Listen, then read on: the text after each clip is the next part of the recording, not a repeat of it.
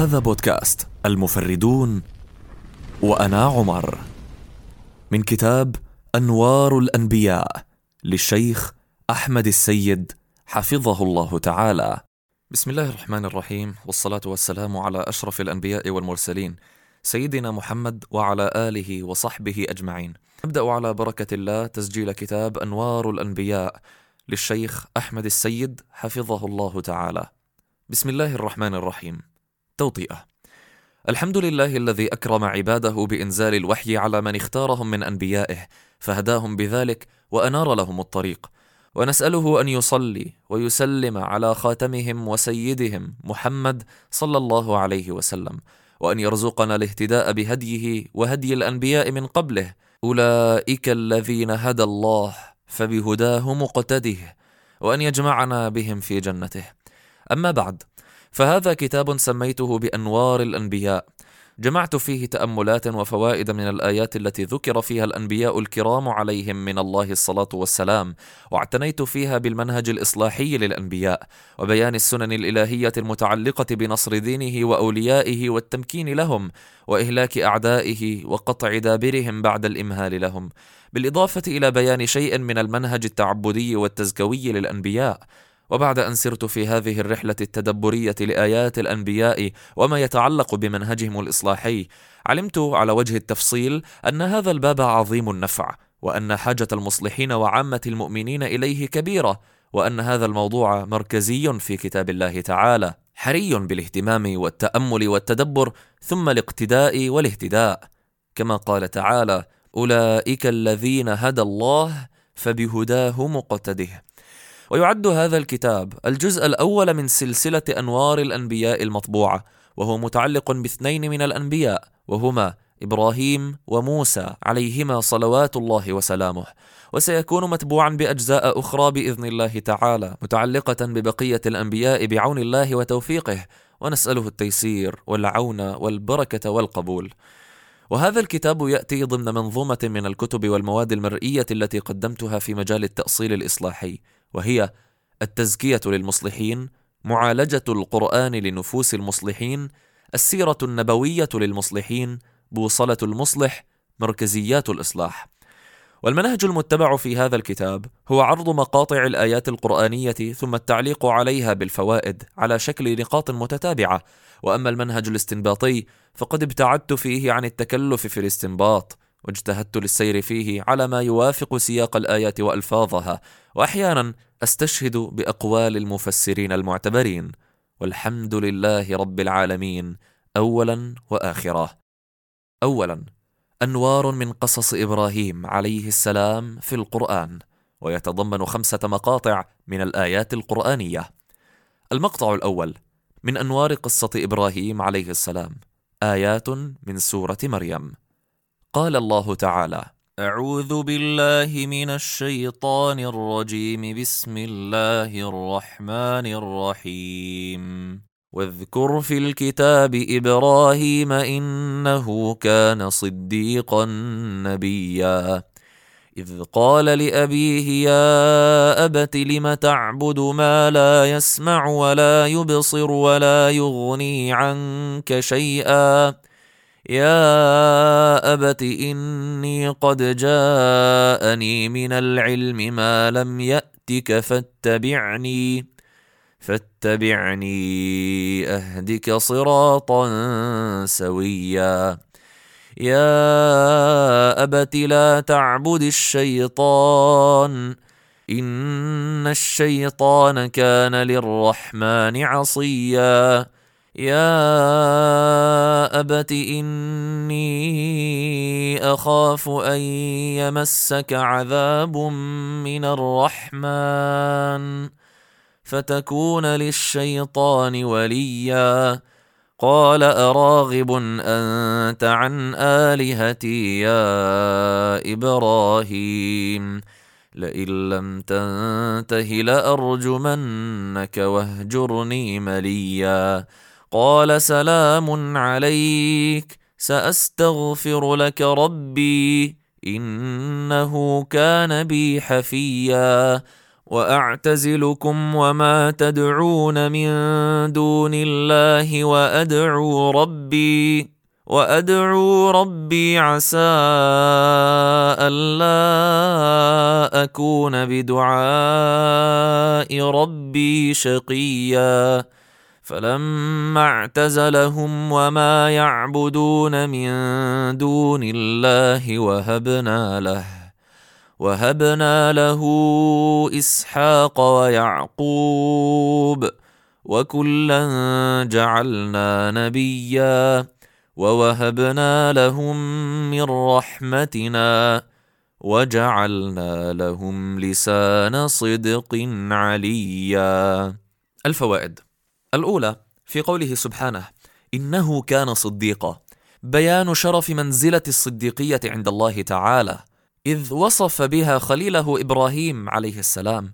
والصديقية متعلقة بكمال التصديق بالله وخبره ووعده كما أنها متعلقة بتمام الصدق في الأقوال والأفعال بحيث يكون الصديق موافقا بعمله قوله تمام الموافقة.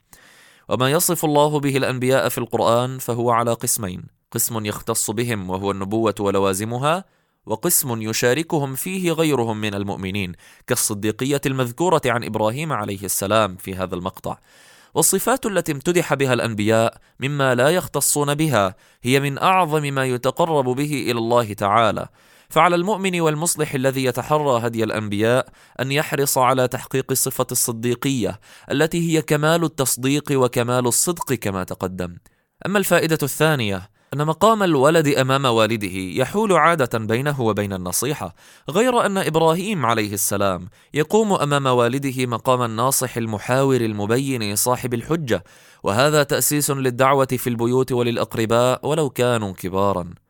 الفائدة الثالثة: مقام الدعوة والإرشاد والتوجيه يتطلب استعمال الألفاظ الحسنة التي تجعل بين الداعي والمدعو جسرا من القبول. وهذا ظاهر في هذه الآيات في دعوة إبراهيم لأبيه والله تبارك وتعالى قد جبل نفوس الناس على قبول الرفق والقول اللين والنفور من الغلظة والفجاجة الفائدة الرابعة أن العلم معيار أساس في الاتباع قد جاءني من العلم ما لم يأتك فاتبعني أهدك. فليس الرشد مرتبطا بكبر السن دائما أو بالخبرة والتجربة وحدها فقد يهدى الفتى بالعلم إلى ما لم يهد إليه الشيخ. الفائدة الخامسة في قول إبراهيم لأبيه يا أبت لم تعبد ما لا يسمع ولا يبصر ولا يغني عنك شيئا؟ بيان عجز ما يتعلق به المتعلقون من دون الله في إشارة إلى تمام كمال الله الذي هو السميع البصير الذي يغني عمن يشاء ما شاء. واستحضار ذلك أثناء العبادة والصلاة من أعظم ما يحقق العبودية لله تعالى ويقود إلى حسن التذلل والافتقار والدعاء. وفيه من الفائدة الإصلاحية كذلك أهمية تعرية ما يتعلق به الناس من غير الله ببيان عجزه وضعفه مع تمام بيان قدرة الله وغناه وإحاطته. وهذا يشمل الدين والشريعة والقوانين كذلك. فبيان قبح الأهواء البشرية مقابل تمام وكمال المنهج الرباني والشريعة الإلهية أمر مهم كما قال سبحانه وتعالى أفحكم الجاهلية يبغون ومن أحسن من الله حكما لقوم يوقنون. الفائدة السادسة قال إبراهيم عليه السلام لأبيه فاتبعني أهدك صراطا سويا. وفي هذا فائدتان. الأولى أن ثمرة العلم الهداية وليس الاستكثار من المعلومات. والثانية أن إبراز الثمرة للمدعو أمر مهم خاصة وأنها تبدد شبهة الاتباع لمجرد الرئاسة والتقدم وإنما الغرض من قول اتبعني الهداية إلى الصراط السوي فقط. الفائدة السابعة حينما تخرج من سلطة الأضواء وتكون عندك مرجعية صحيحة تحتكم إليها فإن الحقائق تنكشف أمامك كما انكشفت لإبراهيم عليه السلام حين قال: لا يسمع ولا يبصر ولا يغني بينما كان أبوه يعتقد في الأصنام أمرا عظيما. الفائدة الثامنة: إظهار الحرص والشفقة على المدعو من هدي الأنبياء.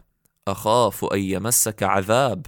وأما الفائدة التاسعة: أن وجود الخطاب اللين والأسلوب الحسن والعلم لا يلزم منه استجابة الطرف الآخر بل قد يزداد عنادا لأرجمنك. الفائدة العاشرة القرآن يبين نفوس أصحاب الباطل ومقدار كرهها للحق ومعاداتها له. فالقضية ليست في وجود الأسلوب وإنما في محبة الباطل وكراهية الحق في ذاته والحق والباطل لا يجتمعان. الفائدة الحادية عشرة صاحب الحق وإن قوبل بالتكذيب فلا يلزم أن يكون موقفه شديدا اتجاه ذلك. كما قال سيدنا إبراهيم عليه السلام سلام عليك سأستغفر لك. الفائدة الثانية عشرة. المصلح قد تمر به مرحلة يحتاج فيها إلى الانتقال من وطنه ابتعادا عن الباطل. وأعتزلكم وما تدعون من دون الله. الفائدة الثالثة عشرة. إذا فارق المصلح الأهل والوطن والأحباب في ذات الله فإنه يحتاج لما يغنيه من التعلق بالله والاستئناس به ما يخفف عنه هذا الفراق كما قال إبراهيم عليه السلام في هذه الآيات وأعتزلكم وما تدعون من دون الله وأدعو ربي. الفائدة الرابعة عشرة فلما اعتزلهم وما يعبدون من دون الله وهبنا له إسحاق ويعقوب. الله تبارك وتعالى يعطي عباده الثابتين الصابرين الذين ضحوا في سبيله عطاءات لا تخطر لهم على بال وكثيرا ما تكون بعد الابتلاءات وكثيرا ما يكون هذا العطاء من جنس نوع البلاء. فإبراهيم عليه السلام حين اعتزل أهله وقومه جازاه الله بأن وهب له إسحاق ويعقوب وجعلهما أنبياء. فإذا ضحيت في سبيل الله وصبرت في ذلك فأحسن الظن بربك. فإن عاقبة البلاء حسنة. المقطع الثاني من أنوار قصة إبراهيم عليه السلام آيات من سورة الأنعام. قال الله تعالى: أعوذ بالله من الشيطان الرجيم بسم الله الرحمن الرحيم. وإذ قال إبراهيم لأبيه آزر أتتخذ أصناما آلهة إني أراك وقومك في ضلال مبين. وكذلك نري إبراهيم ملكوت السماوات والأرض وليكون من الموقنين. فلما جن عليه الليل رأى كوكبا قال هذا ربي. فلما أفل قال لا أحب الآفلين. فلما رأى القمر بازغا قال هذا ربي. فلما أفل قال لئن لم يهدني ربي لأكونن من القوم الضالين. فلما رأى الشمس بازغة قال هذا ربي هذا أكبر. فلما أفلت قال يا قوم إني بريء مما تشركون. إني وجهت وجهي للذي فطر السماوات والأرض حنيفا وما أنا من المشركين. الفوائد الأولى أن الذي ينظر ببصر نافذ فإنه لا يغتر بما يزين به أصحاب الباطل باطلهم بل يرى حقائق الأمور دون بهرج أو تلبيس. فالأصنام التي كان يتخذها والد إبراهيم وغيره من قومه كانوا ينظرون لها على أنها آلهة تنفع وتضر وتخشى وترجى وتخاف بينما صاحب البصيرة إبراهيم عليه السلام كان يراها على حقيقتها فهي أخشاب أو أحجار لا تضر ولا تنفع. ولكل زمان أصنامه وفتنته وتأثيراته فالذي يريد الوصول إلى الحق ينبغي له أن يخترق ببصيرته الحجب الظاهرة. وينظر إلى حقائق القضايا بالدليل والبرهان. الفائدة الثانية منهج الأنبياء في التعامل مع العقائد الباطلة لا يقتصر على نقد الفكرة وحدها وإنما يكون معها وصف من يتبناها بما يستحق كذلك. فهنا قال إبراهيم عليه السلام إني أراك وقومك في ضلال مبين. الفائدة الثالثة الله سبحانه وتعالى يحب مواجهة صاحب الحق للباطل. ولذلك يكثر سبحانه من ذكر هذه المقامات في قصص الأنبياء. الفائدة الرابعة: وكذلك نري إبراهيم ملكوت السماوات والأرض وليكون من الموقنين النظر في المخلوقات وآثار صنع الله تعالى من الأسباب التي تؤدي إلى زيادة الإيمان واليقين فقوله سبحانه وتعالى وليكون من الموقنين أي نتيجة رؤيته ملكوت السماوات والأرض وهذا يبين أهمية التفكر في آيات الله الكونية وأنها من أعظم أسباب تحصيل اليقين. الفائدة الخامسة المصلح يحتاج إلى اليقين قبل أن ينطلق في دعوته.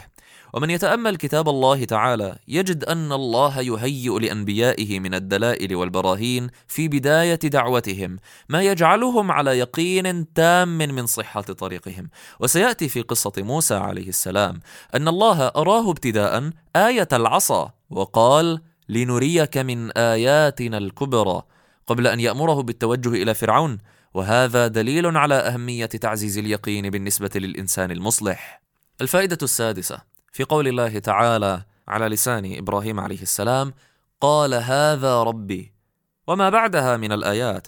اختلف العلماء في هذه الآيات الثلاث. هل كان المقام فيها مقام مناظرة مع قومه الذين كانوا يعبدون الأصنام والكواكب أو مقام نظر للبحث عن الدليل الموصل للإيمان ويكون هذا في بداية أمره قبل النبوة؟ والمقام هنا ليس للتفصيل في هذه المسائل وأدلتها. ولكن الفوائد ستنبني على ترجيح أحد القولين ولعل الأقرب والله أعلم ما رجحه ابن كثير وغيره أن المقام مقام مناظرة وإن كان قد قال بالقول الآخر كثير من أهل العلم. ومما يرجح ذلك أن هذه الآيات مسبوقة بقول الله تعالى وكذلك نري إبراهيم ملكوت السماوات والأرض وليكون من الموقنين وكما قال البغوي رحمه الله في تفسيره أفتراه اراه الملكوت ليوقن؟ فلما أيقن رأى كوكبا قال هذا ربي معتقدا فهذا ما لا يكون ابدا. الفائدة السابعة. قد يحتاج الداعية إلى التنزل في الخطاب مع المخالف حتى يصل إلى النتيجة الصحيحة في إبطال قول المخالف كما فعل إبراهيم عليه السلام. قال السعدي رحمه الله في تفسيره قال هذا ربي أي على وجه التنزل مع الخصم أي هذا ربي فهلم ننظر هل يستحق الربوبية وهل يقوم لنا دليل على ذلك؟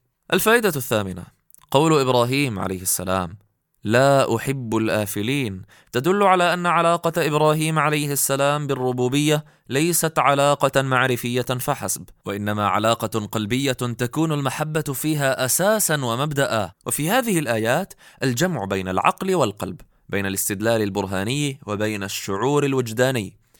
الفائدة التاسعة. إبراهيم عليه السلام إمام الحنفاء المائلين عن الشرك المتبرئين منه المقبلين إلى الله إقبال إخلاص وتوحيد كما قال إني بريء مما تشركون إني وجهت وجهي للذي فطر السماوات والأرض حنيفا وما أنا من المشركين. ولذلك فإن من يستدل باسم إبراهيم عليه السلام على التقريب بين الحق والباطل وبين الإسلام والكفر ملقبا هذا التقريب بالإبراهيمية أو الدين الإبراهيمي فقد تعلق باسم هو أبعد الأسماء عن هذا المعنى فهو إمام الحنفاء الذي يتبرأ من الشرك دائما وهذه البراءة جزء أساسي من تحقيق التوحيد لله تعالى. إذ إن هذا التحقيق لا يكون إلا بالجمع بين النفي والإثبات. نفي الألوهية عما سوى الله تعالى وإثباتها له وحده. وأما ما يسمى بالدين الإبراهيمي فالأولى به أن يسمى دين التلفيق والتحريف لا دين الإمام الحنيف. الفائدة العاشرة. كان قوم إبراهيم عليه السلام لا يرون في الكواكب إلا المشهد الجزئي الصغير فيرونها وحدها مستقلة عن خالقها كما هو حال المنهج المادي اليوم. وأراد إبراهيم عليه السلام أن يلفت انتباه قومه إلى المشهد الكلي الأعظم إلى ما وراء هذه الكواكب فقال لهم إني وجهت وجهي للذي فطر السماوات والأرض. فكأنه يقول لهم إن كنتم مبهورين بهذه الكواكب فأنا قد وجهت وجهي لخالق هذه الكواكب ومكوكبها. المقطع الثالث. من أنوار قصة إبراهيم عليه السلام آيات من سورة الأنعام. قال تعالى أعوذ بالله من الشيطان الرجيم. بسم الله الرحمن الرحيم. وحاجه قومه قال أتحاجوني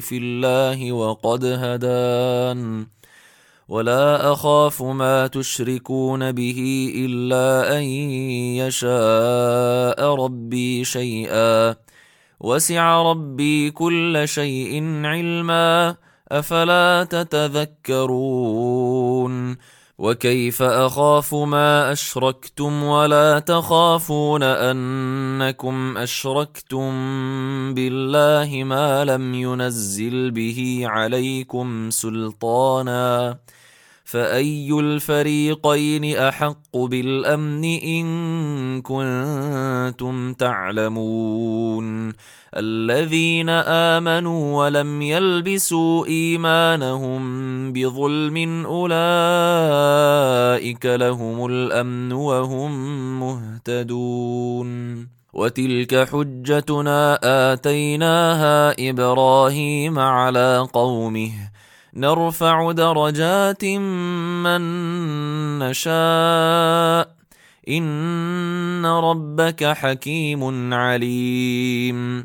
ووهبنا له اسحاق ويعقوب كلا هدينا ونوحا هدينا من قبل ومن ذريته داود وسليمان وأيوب ويوسف وموسى وهارون وكذلك نجزي المحسنين وزكريا ويحيى وعيسى وإلياس كل من الصالحين.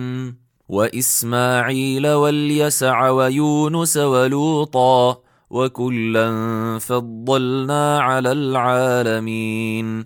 ومن آبائهم وذرياتهم وإخوانهم واجتبيناهم وهديناهم إلى صراط مستقيم.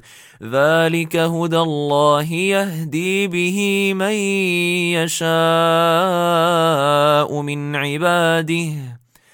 ولو اشركوا لحبط عنهم ما كانوا يعملون اولئك الذين اتيناهم الكتاب والحكم والنبوه فان يكفر بها هؤلاء فقد وكلنا بها قوما فقد وكلنا بها قوما ليسوا بها بكافرين.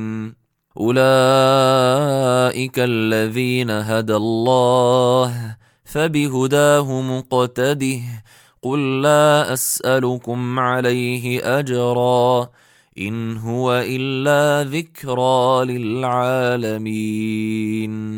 الفوائد الفائدة الأولى في قوله سبحانه وحاجه قومه أن من هدي الأنبياء الاستماع للناس والدفاع عن الحق بالحجة والبينة والبرهان بل والمبادرة إلى عرض الحق بدليله دعوة إلى الله تعالى ولذلك أكثر الله تعالى من ذكر حوارات الأنبياء مع أقوامهم وجدالهم إياهم. الفائدة الثانية من أعظم ما يثبت المصلح في طريقه أمام حجج الخصوم وكيدهم وشبهاتهم ما يهبه الله له من الهداية الخاصة كما قال إبراهيم عليه السلام أتحاجوني في الله وقد هدان؟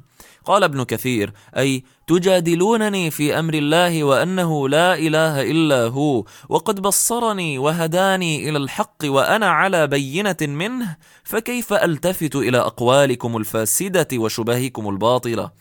وهذه الهداية تستلزم رؤية أنوار طريق الحق وتذوق حلاوته وتستلزم الأنس بالله والثقة به وتستلزم كذلك إبصار نقص طريق الباطل. وهذا كله من أعظم المثبتات. ولا يكفي امتلاك الحجة والقدرة على النقد المعرفي لقول المخالف دون أن يعيش المصلح حقيقة الهداية ونعيم الأنس بالله وبدينه. الفائدة الثالثة أن أصحاب الباطل يخافون آلهتهم ورموزهم وينسجون حولها الأساطير والخرافات التي تجعل لها الهيبة في النفوس. ومن ثم يخوفون بها أهل الحق ويهددونهم بقوتهم وقدرتهم على إلحاق الضرر بهم أو إخراجهم من أرضهم. وهذه سنة متوارثة بينهم. يهددون بها الأنبياء وتجد في المقابل الأنبياء على تمام الثقة بالله والتوكل عليه والاعتصام به. ومن ثم عدم الاكتراث بهذه التهديدات والتخويفات. وهذا ظاهر في هذا المقطع من قصة إبراهيم عليه السلام. وسأذكر لتمام الفائدة بعض المواضع القرآنية المشابهة المتعلقة بغيره من الأنبياء كذلك. فمنها مثلا ما قاله قوم هود عليه السلام عنه وما أجابهم به. إن نقول إلا اعتراك بعض آلهتنا بسوء. قال إني أشهد الله واشهدوا أني بريء مما تشركون من دونه فكيدوني جميعا ثم لا تنظرون إني توكلت على الله ربي وربكم ما من دابة إلا هو آخذ بناصيتها. إن ربي على صراط مستقيم. ومن ذلك أيضا قوله سبحانه عن الأنبياء في قيلهم لأقوامهم. وما لنا الا نتوكل على الله وقد هدانا سبلنا ولنصبرن على ما اذيتمونا وعلى الله فليتوكل المتوكلون. ومن ذلك أيضا ما ذكره الله في شان نوح عليه السلام. فقال تعالى واتل عليهم نبا نوح اذ قال لقومه يا قوم ان كان كبر عليكم مقامي وتذكيري بايات الله فعلى الله توكلت. فأجمعوا أمركم وشركاءكم ثم لا يكن أمركم عليكم غمة. ثم لا يكن أمركم عليكم غمة. ثم قضوا إلي ولا تنظرون.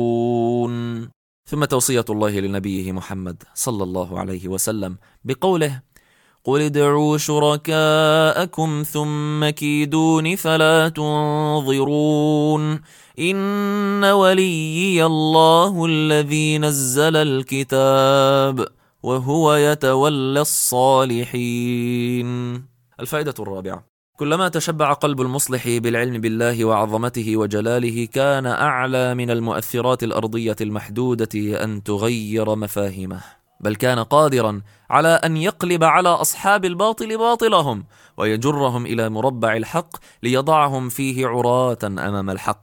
وهذا مأخوذ من قول إبراهيم عليه السلام وكيف أخاف ما أشركتم؟ ولا تخافون أنكم أشركتم بالله ما لم ينزل به عليكم سلطانا فأي الفريقين أحق بالأمن إن كنتم تعلمون. والفائدة الخامسة في قوله سبحانه وتلك حجتنا آتيناها إبراهيم على قومه. نرفع درجات من نشاء. أن إنجازات المصلح وإن بذل فيها الجهد والسبب فإن عليه أن يتذكر دائما أن الفضل لله. فهو الذي يؤتي المصلح حجته وهو الذي يهديه ويسدده ويلهمه رشده. الفائدة السادسة إنما على شأن الرسل وكملوا وكانوا محلا للاقتداء لأن الله هداهم. كلا هدينا. ومن أعظم ما هدوا إليه تحقيق الاستسلام لله تعالى وتمام التوكل عليه في تبليغ الرسالة والصبر على الأذى في سبيل ذلك. وهذه الآيات من قوله كلا هدينا إلى قوله فبهداه مقتده من أعظم الآيات التي تبرز قيمة الهداية ومنزلتها وشأنها في الإسلام. الفائدة السابعة. من أعظم ما ينبغي أن يخافه المصلح أن يتسلل شيء من الشرك إلى عمله وقلبه. فإن ذلك سبب لسلب النعمة وحبوط العمل. فقد قال الله سبحانه في هذه الآيات في حق الأنبياء ولو أشركوا لحبط عنهم ما كانوا يعملون. والفائدة الثامنة من أعظم سمات الأنبياء أنهم يحققون بأعمالهم ما يدعون إليه بأقوالهم فكانوا نماذج عملية لا مجرد مقولات نظرية. ولذلك يأمر الله باتخاذهم قدوات وأئمة. فقال سبحانه فبهداه مقتده وهكذا يكون المصلح حين يقتدي بهم عاملا بعلمه فيستمد العلم والعمل من الأنبياء. المقطع الرابع. من أنوار قصة إبراهيم عليه السلام. آيات من سورة البقرة. قال الله تعالى أعوذ بالله من الشيطان الرجيم. بسم الله الرحمن الرحيم. واذ ابتلى إبراهيم ربه بكلمات فاتمهن قال اني جاعلك للناس اماما قال ومن ذريتي قال لا ينال عهد الظالمين واذ جعلنا البيت مثابه للناس وامنا واتخذوا من مقام إبراهيم مصلى. وعهدنا إلى إبراهيم وإسماعيل أن طهرا بيتي للطائفين والعاكفين والركع السجود. واذ قال إبراهيم رب اجعل هذا بلدا امنا وارزق اهله من الثمرات من امن منهم بالله واليوم الآخر قال ومن كفر فامتعه قليلا ثم اضطره إلى عذاب النار وبئس المصير واذ يرفع إبراهيم القواعد من البيت واسماعيل ربنا تقبل منا انك انت السميع العليم ربنا وجعلنا مسلمين لك ومن ذريتنا امه مسلمه لك وارنا مناسكنا وتب علينا إنك أنت التواب الرحيم. ربنا وبعث فيهم رسولا منهم يتلو عليهم آياتك ويعلمهم الكتاب والحكمة ويزكيهم. إنك أنت العزيز الحكيم. ومن يرغب عن مله إبراهيم الا من سفه نفسه ولقد اصطفيناه في الدنيا وانه في الاخره لمن الصالحين اذ قال له ربه اسلم قال اسلمت لرب العالمين الفوائد.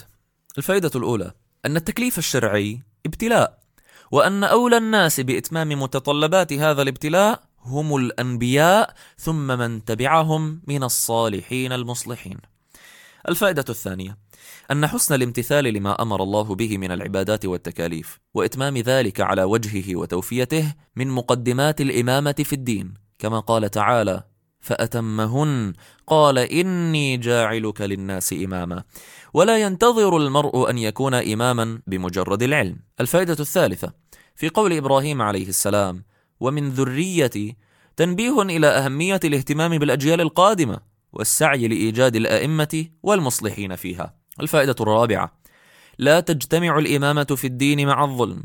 لا ينال عهد الظالمين. فمن أراد أن يجعله الله إماما فليجتنب الظلم. الفائدة الخامسة أهمية كثرة الدعاء في مختلف الأحوال والمقامات. فهذا المقطع يبين مقدار التزام إبراهيم عليه السلام للدعاء في جميع أحواله. وهذا ظاهر في عامة الآيات المتعلقة بإبراهيم عليه السلام في سور الشعراء وإبراهيم ومريم. ولذلك وصفه الله بأنه أواه وقد رجح الإمام الطبري بعد أن سرد الأقوال في تفسير كلمة أواه بأنه الدعاء أي كثير الدعاء.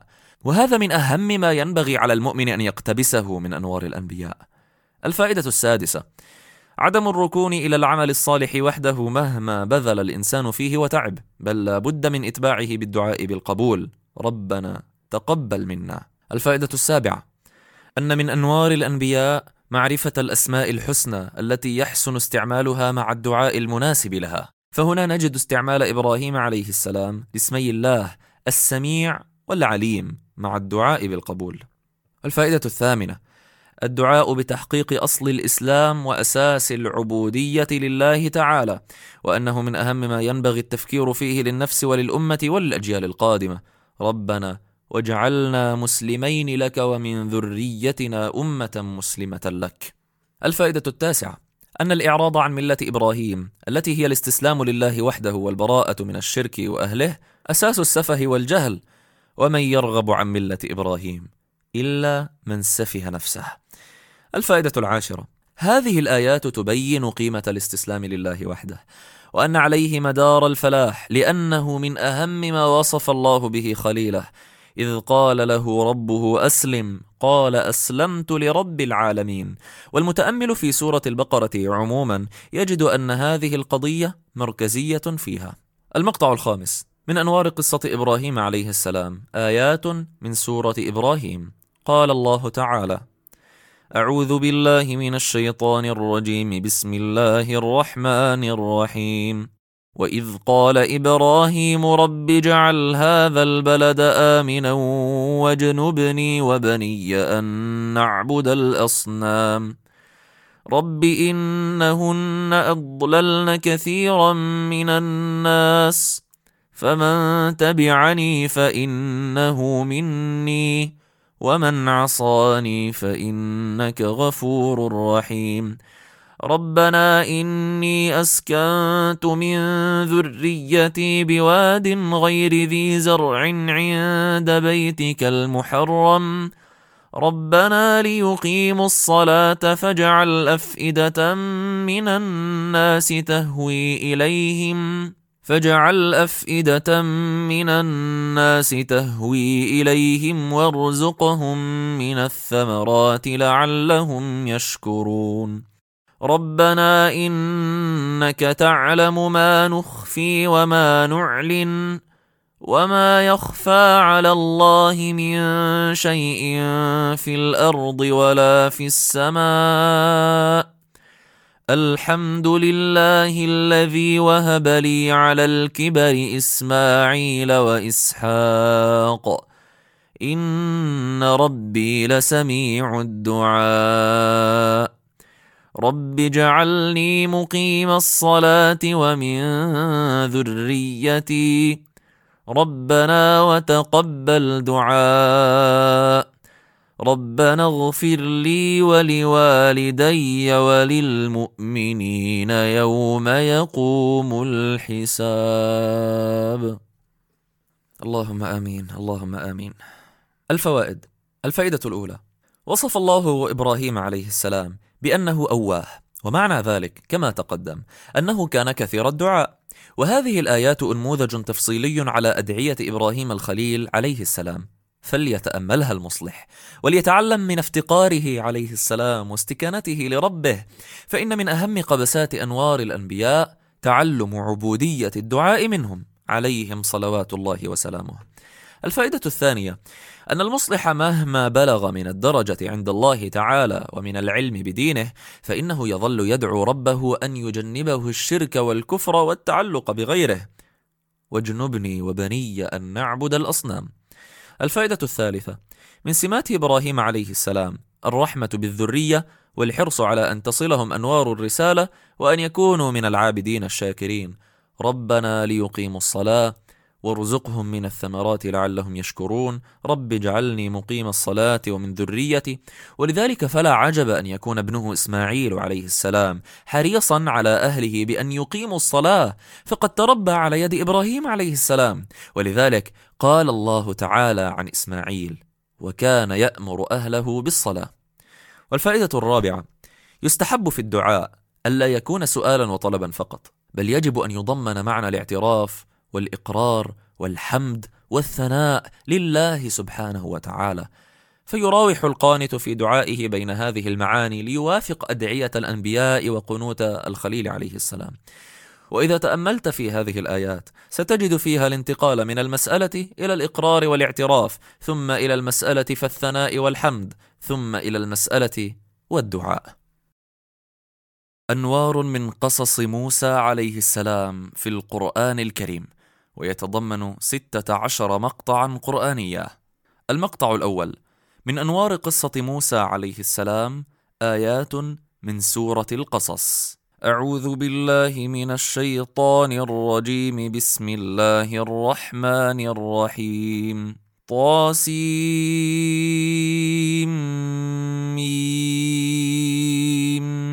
تلك آيات الكتاب المبين. نتلو عليك من نبأ موسى وفرعون بالحق لقوم يؤمنون. إن فرعون علا في الأرض وجعل أهلها شيعا. يستضعف طائفة منهم يذبح أبناءهم ويستحيي نساءهم. إنه كان من المفسدين. ونريد أن نمن على الذين استضعفوا في الأرض ونجعلهم أئمة ونجعلهم الوارثين. ونمكن لهم في الأرض ونري فرعون وهامان وجنودهما منهم ما كانوا يحذرون واوحينا إلى ام موسى ان ارضعيه فاذا خفت عليه فالقيه في اليم ولا تخافي ولا تحزني أنا رادوه اليك وجاعلوه من المرسلين فالتقطه ال فرعون ليكون لهم عدوا وحزنا ان فرعون وهامان وجنودهما كانوا خاطئين وقالت امرأة فرعون قرة عين لي ولك لا تقتلوه عسى أن ينفعنا أو نتخذه ولدا عسى أن ينفعنا أو نتخذه ولدا وهم لا يشعرون.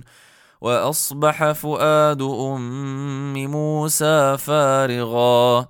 إن كادت لتبدي به لولا ان ربطنا على قلبها لتكون من المؤمنين.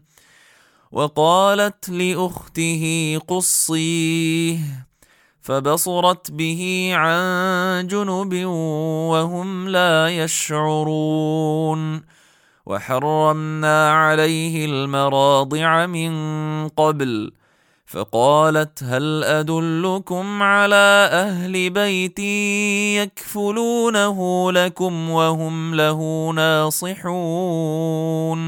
فرددناه إلى أمه كي تقر عينها ولا تحزن ولتعلم أن وعد الله حق ولكن أكثرهم لا يعلمون ولما بلغ أشده واستوى آتيناه حكما وعلما وكذلك نجزي المحسنين. الفوائد الفائدة الأولى أن وجود الطغاة المفسدين المتجبرين إنما هو بعلم الله تعالى وتحت إحاطته. فالله يتلو علينا من نبأ هذا الطاغية المجرم ويقص علينا أخباره في هذه السورة وفي غيرها ويفصل لنا بعض جرائمه ثم يبين لنا كيف كان المخرج من تسلطه وجبروته وكيف صلحت أحوال المستضعفين في زمنه.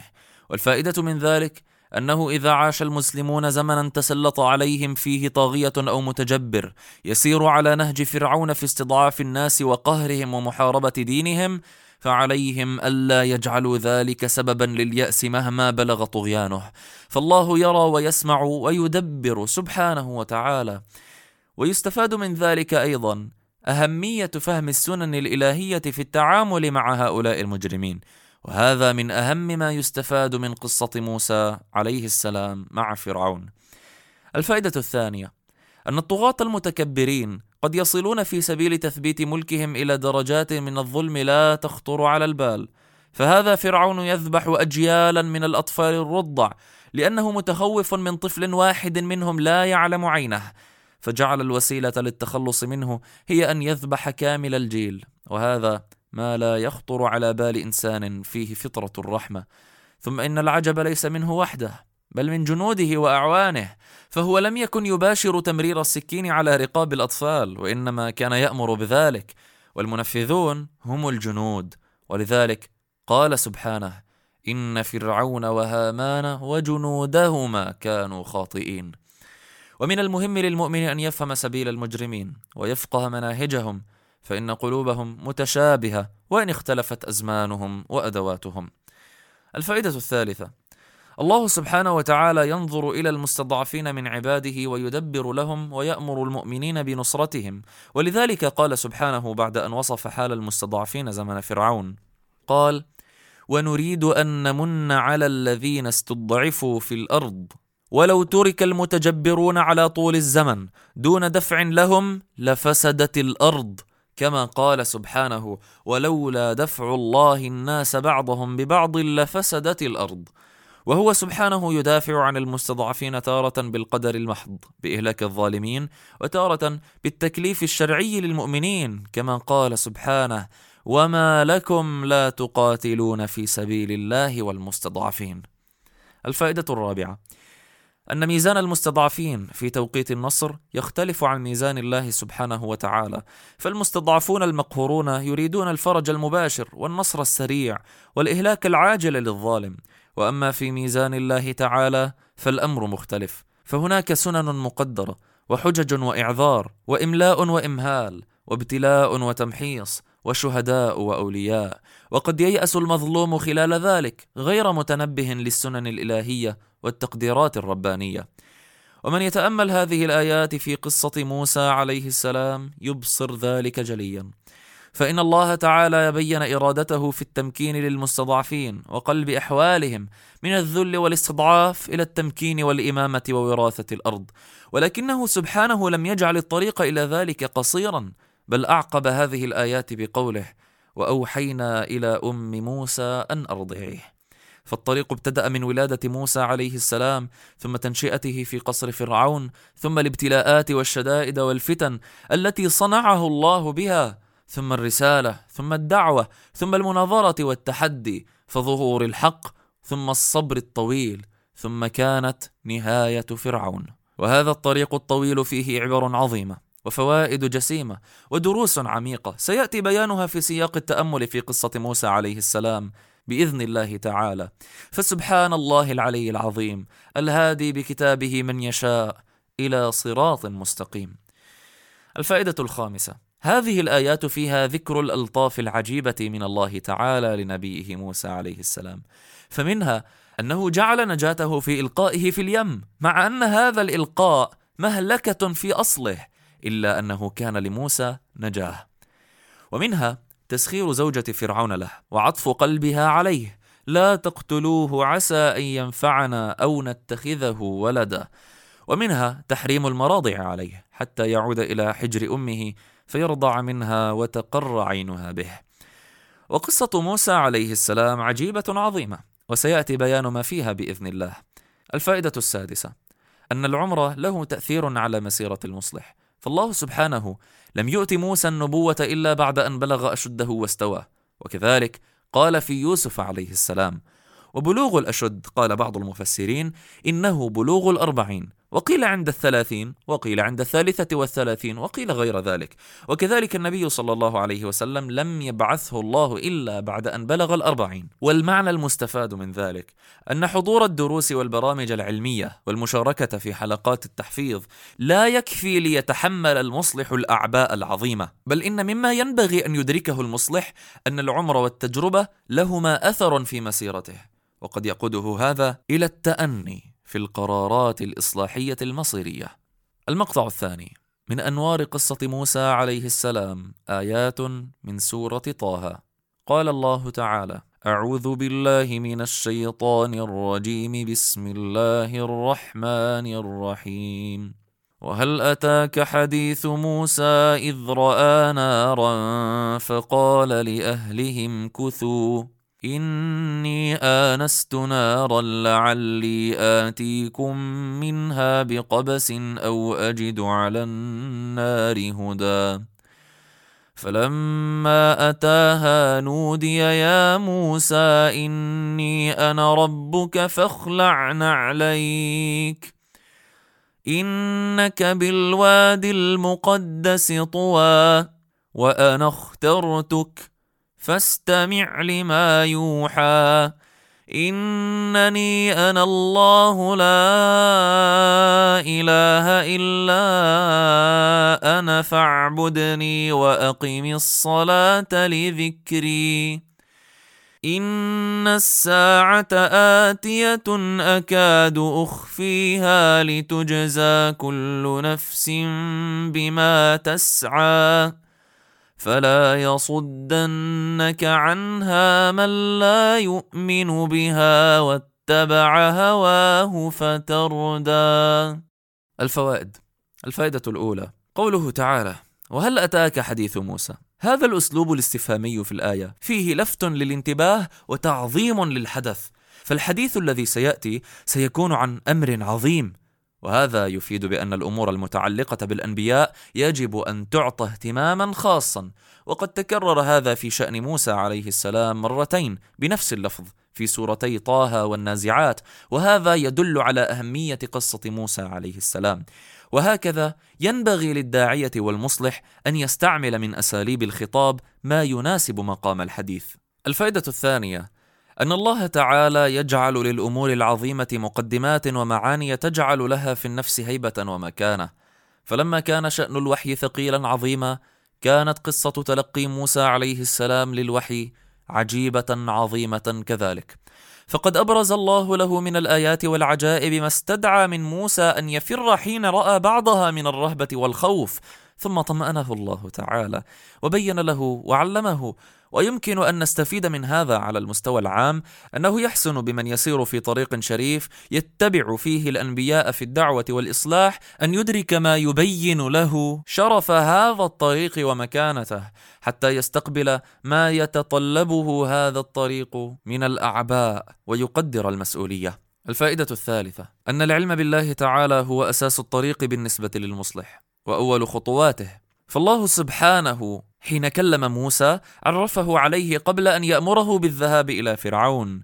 إنني أنا الله لا إله إلا أنا فاعبدني. الفائدة الرابعة. أن الثمرة المترتبة على تمام العلم بالله هي عبادته وحده. إنني أنا الله لا إله إلا أنا فاعبدني وأقم الصلاة لذكري. فليست القضية في العلم المعزول عن العمل وإنما في العلم الحامل على العمل. الفائدة الخامسة أن الصلاة من أعظم العبادات التي يحتاجها المصلح لتكون زادا له في الطريق. فاعبدني وأقم الصلاة لذكري. أن الله فرض قيام الليل في أول الإسلام على النبي صلى الله عليه وسلم وأصحابه ليكون زادا لهم في الطريق. الفائدة السادسة أهمية إدراك المقاصد من العبادات وأن إجراء العبادة مع وضع العين على الثمرة والمقصد من أهم ما يحتاج المؤمن أن يذكر به. وهذا مأخوذ من قوله سبحانه وأقم الصلاة لذكري قال الطبري رحمه الله معناه أقم الصلاة لتذكرني فيها وقال ابن سعدي رحمه الله وقوله لذكري اللام للتعليل أي أقم الصلاة لأجل ذكرك إياي لأن ذكره تعالى أجل المقاصد وهو عبودية القلب وبه سعادته فالقلب المعطل عن ذكر الله معطل عن كل خير وقد خرب كل الخراب فشرع الله للعباد أنواع العبادات التي المقصود منها إقامة ذكره وخصوصا الصلاة. الفائدة السابعة أهمية استحضار الساعة وفناء الدنيا بالنسبة للمصلح. وأن ذلك من أهم ما ينبغي أن يستعان به على الثبات وعدم الاغترار بشبهات المبطلين وإغراءات الفاسدين. قال الله تعالى فلا يصدنك عنها من لا يؤمن بها واتبع هواه فتردى. المقطع الثالث من أنوار قصة موسى عليه السلام ونستكمل من آيات سورة طه. قال الله تعالى أعوذ بالله من الشيطان الرجيم. بسم الله الرحمن الرحيم. وما تلك بيمينك يا موسى؟ قال هي عصاي أتوكأ عليها وأهش بها على غنمي ولي فيها مآرب أخرى. قال ألقها يا موسى. فألقاها فإذا هي حية تسعى. قال خذها ولا تخف. سنعيدها سيرتها الأولى. واضمم يدك إلى جناحك تخرج بيضاء من غير سوء آية أخرى. لنريك من آياتنا الكبرى. اذهب إلى فرعون إنه طغى. قال رب اشرح لي صدري ويسر لي أمري. واحلل عقدة من لساني يفقه قولي واجعل لي وزيرا من أهلي هارون أخي اشدد به أزري وأشركه في أمري. كي نسبحك كثيرا ونذكرك كثيرا إنك كنت بنا بصيرا. قال قد أوتيت سؤلك يا موسى.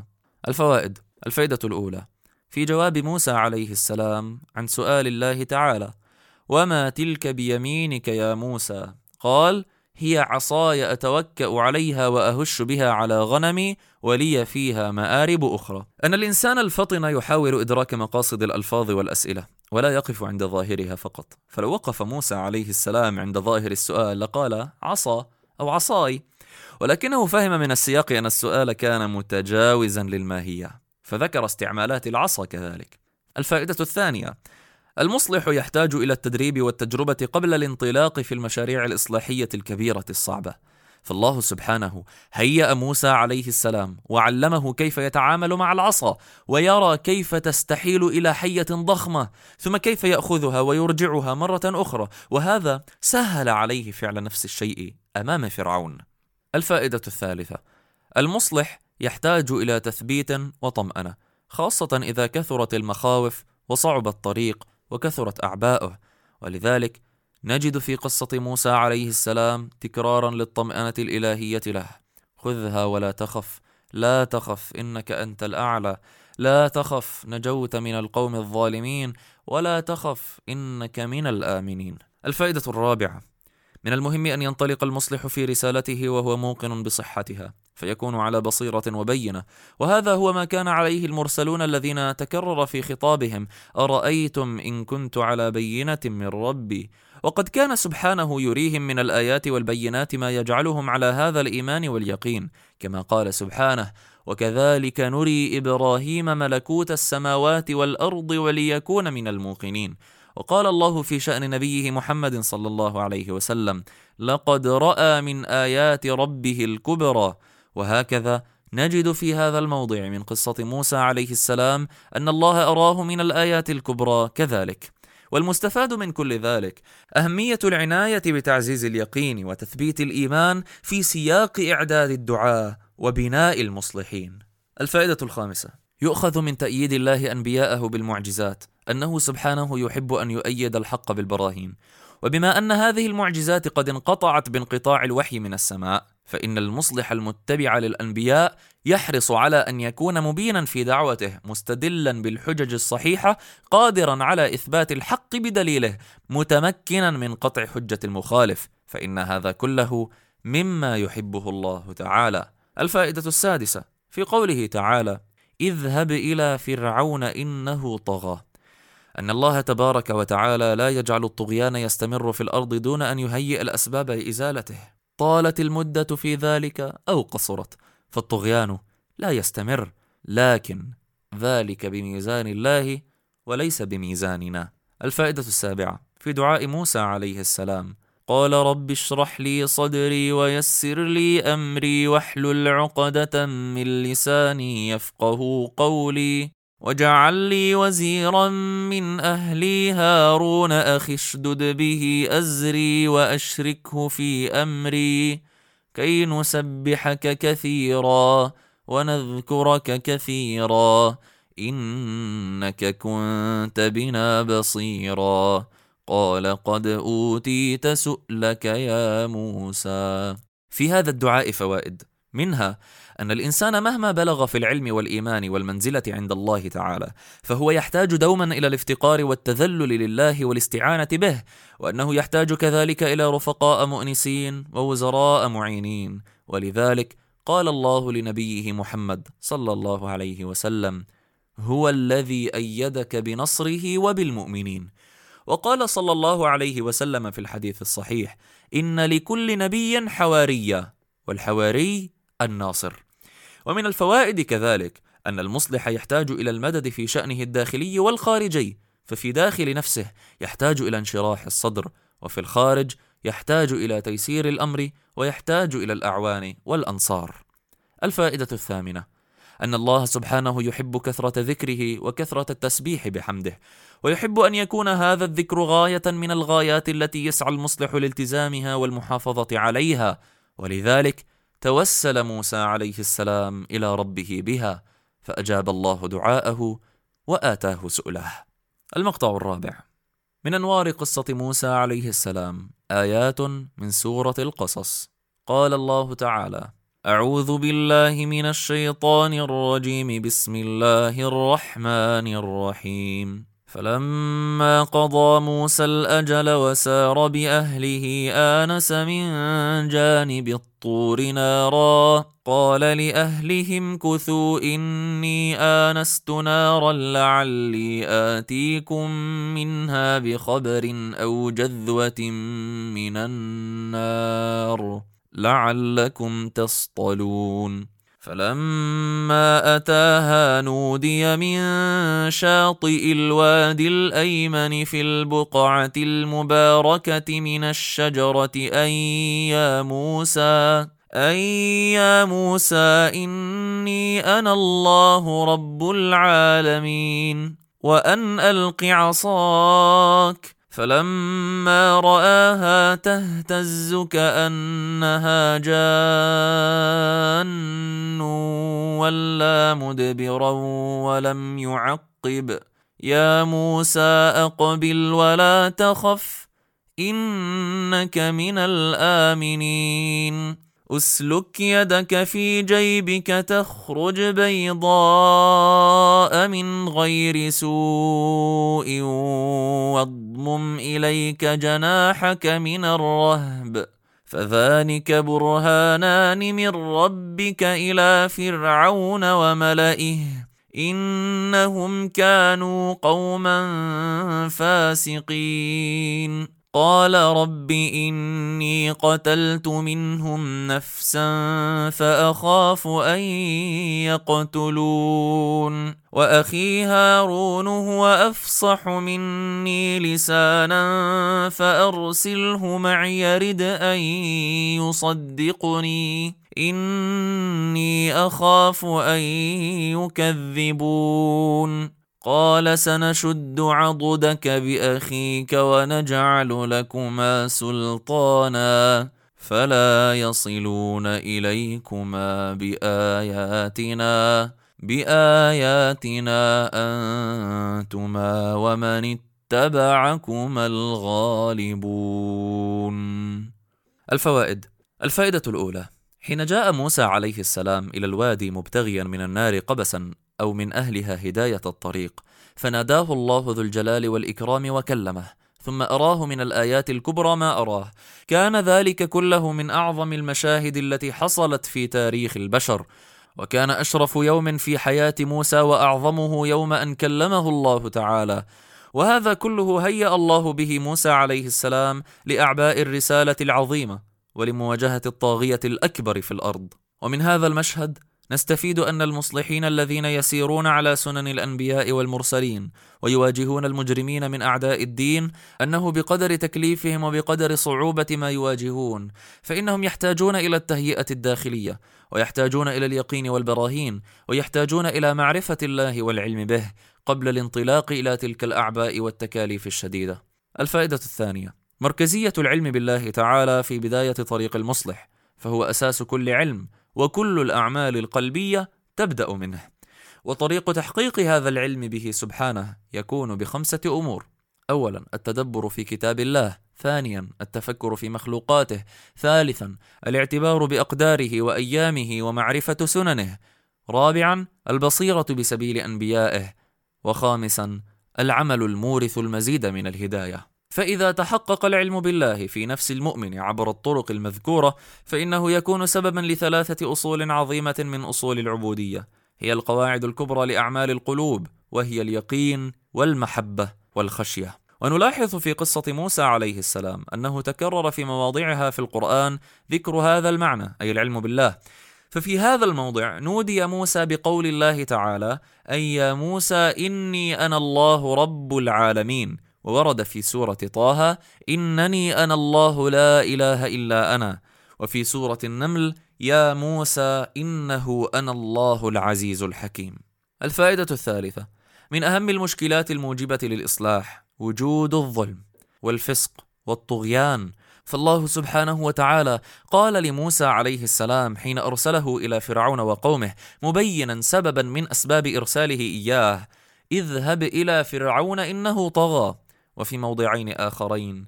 إنهم كانوا قوما فاسقين. وفي موضع رابع وإذ نادى ربك موسى أن ائت القوم الظالمين. وهذا يبين أن وجود هذه الصفات في الناس يعد سببا شرعيا لوجود المصلحين. فعلى المصلحين أن ينتبهوا للأسباب الشرعية الموجبة للإصلاح وأن من أهمها وجود الظلم والاستضعاف. وأن تحرير المستضعفين مجال إصلاحي من أعظم المجالات. الفائدة الرابعة أن وجود المشاركين للمصلح في طريقه المؤازرين له من أهم ما يشد من عضده ويقويه ويسهل عليه مواجهة التحديات والمصاعب.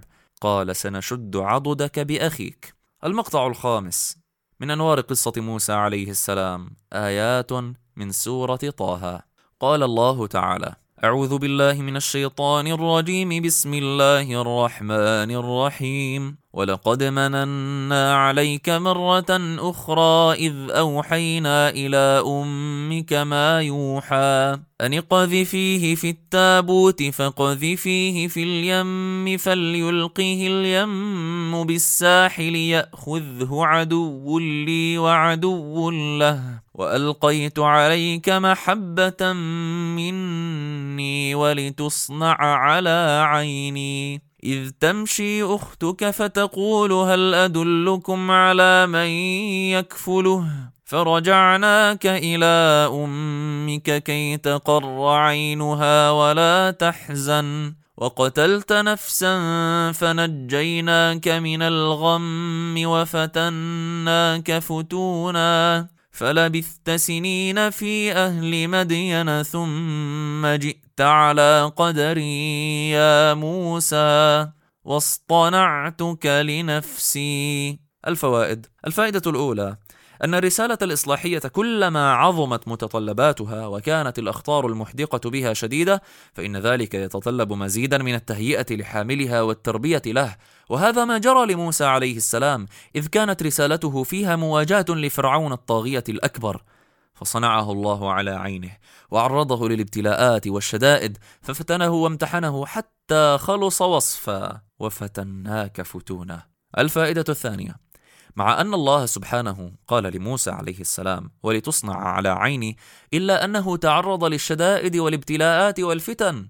والمستفاد من ذلك أن الإنسان وإن كان تحت رعاية الله وعنايته فهذا لا يعني أنه لن يتعرض للفتن والمصاعب بل قد تكون تلك الفتن والمصاعب من مقتضى عناية الله بالمؤمن ليصنعه ويربيه ويهيئه. الفائدة الثالثة إذا وضع الله تعالى القبول في الأرض لعبد فلا يمكن لأحد أن يضع حاجزا بينه وبين قلوب الناس. فهذا موسى عليه السلام قال الله تعالى له وألقيت عليك محبة مني فلا يراه أحد إلا أحبه.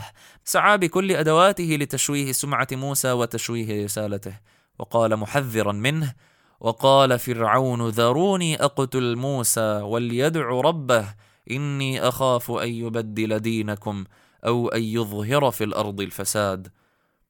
وقال أم أنا خير من هذا الذي هو مهين ولا يكاد يبين. ومع ذلك فقد جعل الله لموسى المحبة والقبول. الفائدة الرابعة أن الله سبحانه إذا أراد حفظ عبده فإنه يرعاه ولو أحدقت به الأهوال والمخاطر من كل اتجاه. ولو كان العبد عاجزا عن دفع الأذى فهذا موسى عليه السلام يرعاه الله وهو في التابوت وحيدا في خضم نهر عريض عميق. ثم يرعاه في قصر الطاغية الجلاد فرعون حتى كمل نموه واشتد. الفائدة الخامسة.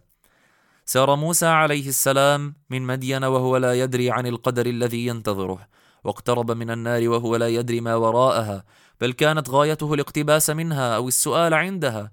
وعين الله ترعاه وكل خطوة يخطوها موسى فهي مكتوبة في القدر.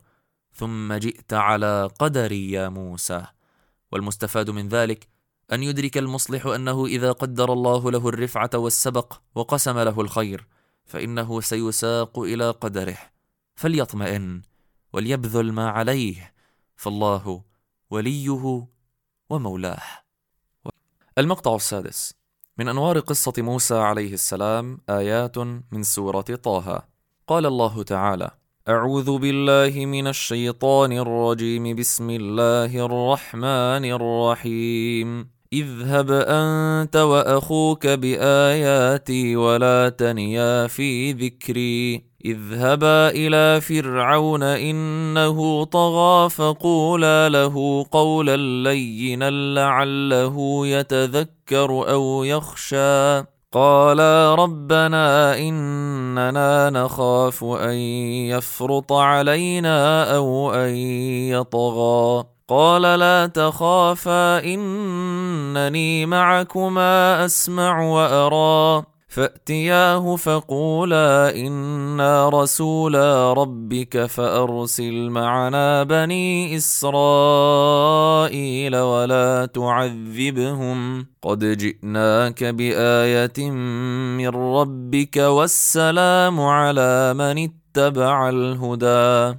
إنا قد أوحي إلينا أن العذاب على من كذب وتولى. قال فمن ربكما يا موسى؟ قال ربنا الذي أعطى كل شيء خلقه ثم هدى. قال فما بال القرون الأولى؟ قال علمها عند ربي في كتاب لا يضل ربي ولا ينسى الذي جعل لكم الأرض مهدا وسلك لكم فيها سبلا وسلك لكم فيها سبلا وأنزل من السماء ماء فأخرجنا به فأخرجنا به أزواجا من نبات شتى. الفوائد. الفائدة الأولى. هذا الدين جاء لإصلاح الناس وهدايتهم. ولم يأت للانتقام منهم. حتى فرعون وهو الطاغية المفسد إذا تاب وتذكر وخشي الله فإن الله يتوب عليه ويقبل إيمانه. ولذلك فإن على المصلح ألا ينسى أن وظيفته الأولى هي الدعوة إلى الله تعالى وأن آلام المستضعفين مهما بلغت وآلمت فيجب ألا تنسيه هذه الوظيفة الشريفة. الفائدة الثانية أن مقام الدعوة والتذكير يجب أن يكون مصحوبا بالقول اللين والخطاب الحسن، فإن الثمرة لا تتحقق إلا بذلك. الفائدة الثالثة: أن وجود الخطاب اللين والقول الحسن لا يقتضي استجابة المدعو، فقد يمنعه هواه أو جاهه وسلطانه.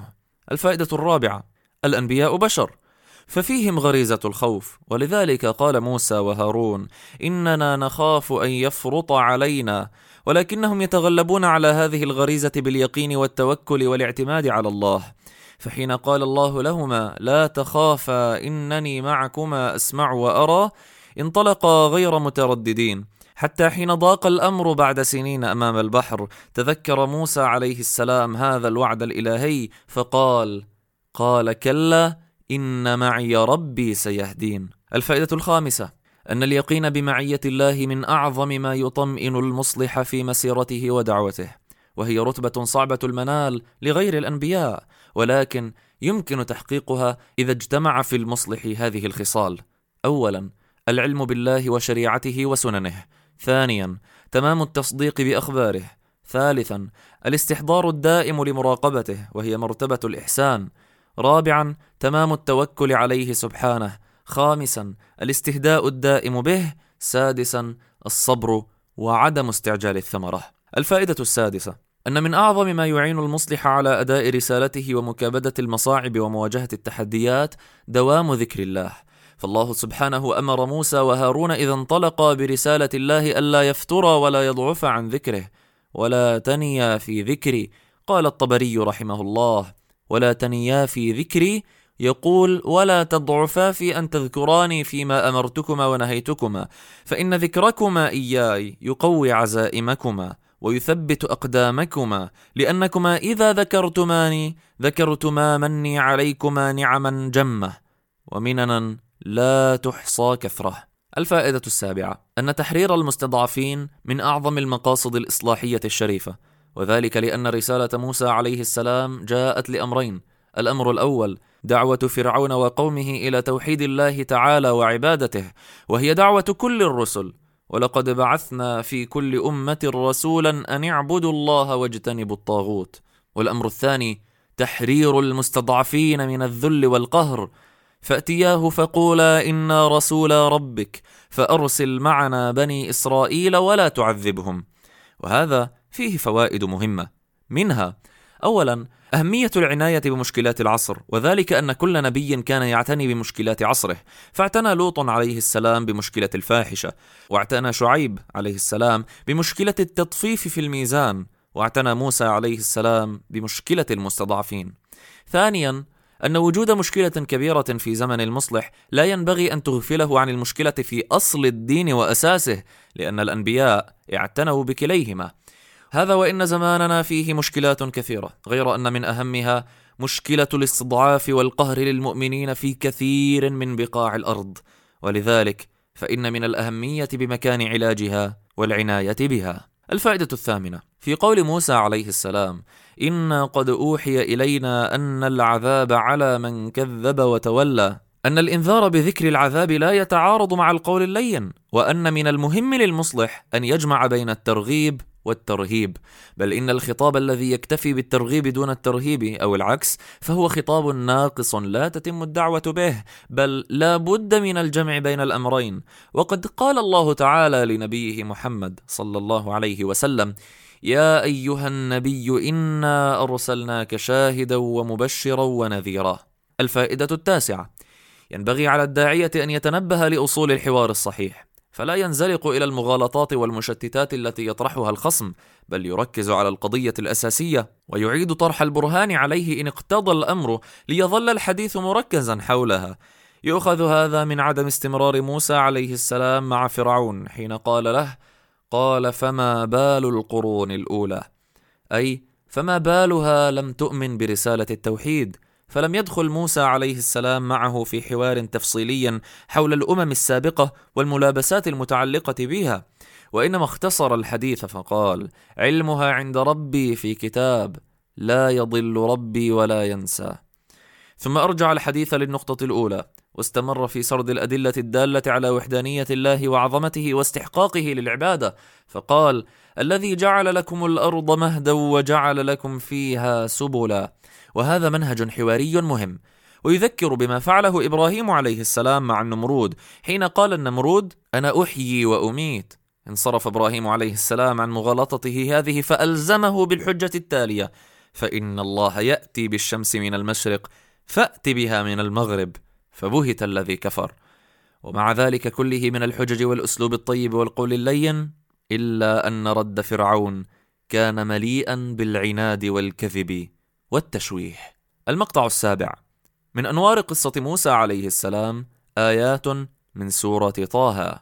قال الله تعالى أعوذ بالله من الشيطان الرجيم. بسم الله الرحمن الرحيم. قال أجئتنا لتخرجنا من أرضنا بسحرك يا موسى؟ فلنأتينك بسحر مثله فاجعل بيننا وبينك موعدا لا نخلفه نحن ولا أنت مكانا سوى. قال موعدكم يوم الزينة وأن يحشر الناس ضحى. فتولى فرعون فجمع كيده ثم أتى. قال لهم موسى ويلكم لا تفتروا على الله كذبا فيسحتكم بعذاب وقد خاب من افترى فتنازعوا أمرهم بينهم وأسروا النجوى قالوا إن هذان لساحران يريدان أن يخرجاكم من أرضكم بسحرهما يريدان أن يخرجاكم من أرضكم بسحرهما ويذهبا بطريقتكم المثلى فأجمعوا كيدكم ثم أتوا صفا وقد أفلح اليوم من استعلى. قالوا يا موسى إما أن تلقي وإما أن نكون أول من ألقى. قال بل ألقوا. فإذا حبالهم وعصيهم يخيل إليه من سحرهم أنها تسعى. فأوجس في نفسه خيفة موسى. قلنا لا تخف. إنك أنت الأعلى وألق ما في يمينك تلقف ما صنعوا. إنما صنعوا كيد ساحر ولا يفلح الساحر حيث أتى. الفوائد الفائدة الأولى أن من سنة الطغاة والمكذبين تشويه رسالة الحق وتشويه حملة الحق. فبعد أن بين موسى عليه السلام لفرعون رسالة الحق بغاية البيان عمد فرعون إلى تشويهها ليحذر منها ويصرف الناس عنها ابتداء بالملأ الذين عنده ثم بعد ذلك لعامة الشعب فرمى موسى عليه السلام بتهمتين. الأولى أنه ساحر والثانية أنه جاء ليخرجهم من أرضهم مع أنه كان في قرارة نفسه يعلم صدق موسى. وجحدوا بها واستيقنتها أنفسهم لكنه اغتر بقوته وملكه وحاشيته وأجهزته الإعلامية والعسكرية وهكذا هم المجرمون في كل الأعصار والأمصار. ونستفيد من ذلك أنه ليس كل من عاد الحق فلجهله به بل قد يكون عالما به ولكنه مغتر بما لديه. الفائدة الثانية من مشكلات الطغاة والمجرمين والمحرفين لدين الله أنهم يغترون بكذبهم ويصدقون خيالاتهم ويسيرون خلف ظنونهم ثم ما يلبثون أن يواجهوا الحقيقة بعد فوات الأوان. وهذا ما حصل مع فرعون حيث اغتر بقوته وتلبيسه وقال فلنأتينك بسحر مثله وقال أنا ربكم الأعلى ثم بعد فوات الأوان قال آمنت أنه لا إله إلا الذي آمنت به بنو إسرائيل وهذا ليس خاصا بفرعون. ففي كتاب الله نماذج أخرى كما قال الله عن اليهود وغرهم في دينهم ما كانوا يفترون. الفائدة الثالثة إذا بدت بوادر المواجهة الحتمية مع أهل الباطل فعلى المصلح أن يقدم ويواجه. فحين قال فرعون لموسى فاجعل بيننا وبينك موعدا. اختار موسى عليه السلام أعلى ما يمكن من ساحات المواجهة وأزمنتها. فقال موعدكم يوم الزينة وأن يحشر الناس ضحى. وهذه الساحات يحبها الله تعالى وهي ساحات الفرقان التي يفرق فيها بين الحق والباطل. الفائدة الرابعة على المصلح ألا ينسى حرصه على هداية الخلق حتى في ساحات المواجهة. وذلك أن موسى عليه السلام حين أتيحت له فرصة مخاطبة السحرة قبل المناظرة قال لهم ويلكم لا تفتروا على الله كذبا فيسحتكم بعذاب. وكان لهذا التذكير أثره عليهم فتنازعوا أمرهم بينهم. وهذا يفيد كذلك عدم اليأس من تكرار الدعوة. ولو كان المدعو تستبعد منه الاستجابة فقد تنفذ الكلمة إلى باطنه وتحدث أثرها ولو بعد حين. الفائدة الخامسة أهل الباطل وإن عظمت صورتهم أمام الناس إلا أنهم في بواطنهم قد يضعفون ويترددون. ولذلك تجدهم يصبرون بعضهم ويثبتون أنفسهم إما بالترغيب أو بالترهيب. وهذا نلمسه في تزعزع أمر السحرة بسبب كلمة موسى عليه السلام. ثم محاولتهم تصبير أنفسهم بقولهم إن هذان لساحران يريدان أن يخرجاكم من أرضكم. الفائدة السادسة أن من أكبر أسباب رفض الحق الخوف من فقدان المكاسب الشخصية ويذهب بطريقتكم المثلى. الفائدة السابعة أن المنغمس في الباطل يصعب عليه إدراك النيات الحسنة للطاهرين، فهو يظن أن كل الناس مثله، وهذا كان موقف السحرة حين وعظهم موسى عليه السلام، فلم يستطيعوا فهم دوافعه الصادقة، ففسروها بما يعرفونه من الباطل، فقالوا: إن هذان لساحران يريدان أن يخرجاكم من أرضكم بسحرهما ويذهبا بطريقتكم المثلى. الفائدة الثامنة: أهل الباطل قد يمتلكون من الأدوات التأثيرية ومن القوة المادية ما يخيف النفوس ويرهبها ويطيش العقول، فيتبعهم الناس لأجل هذه الأدوات ولأجل القوة المادية، فيصدقون بأفكارهم التافهة وبدينهم الباطل لا لقوة الدليل، وإنما للرهبة النفسية. فلما ألقوا سحروا أعين الناس واسترهبوهم وجاءوا بسحر عظيم وقد يقع في نفس المصلح شيء من الرهبة لهذا الكيد والمكر العظيم ولا يكون ذلك نقصا فيه إذا لم يهيمن عليه ولم يصرفه عن القيام بواجبه في مواجهة هذا الباطل. فأوجس في نفسه خيفة موسى. الفائدة التاسعة أشد الناس احتياجا للتثبيت والمؤازرة. هم المتصدرون لمواجهة أهل الباطل. فإنهم يلاقون من كيدهم ومكرهم وشبهاتهم وأدواتهم الأمر الشديد. ولذلك قال الله لموسى عليه السلام بعد أن جاء السحرة بسحرهم العظيم قلنا لا تخف إنك أنت الأعلى.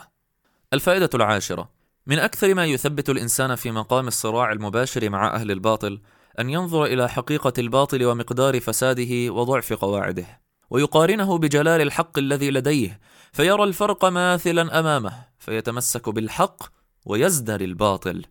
إنما صنعوا كيد ساحر. المقطع الثامن. من أنوار قصة موسى عليه السلام آيات من سورة طه. قال الله تعالى أعوذ بالله من الشيطان الرجيم. بسم الله الرحمن الرحيم. فألقي السحرة سجدا.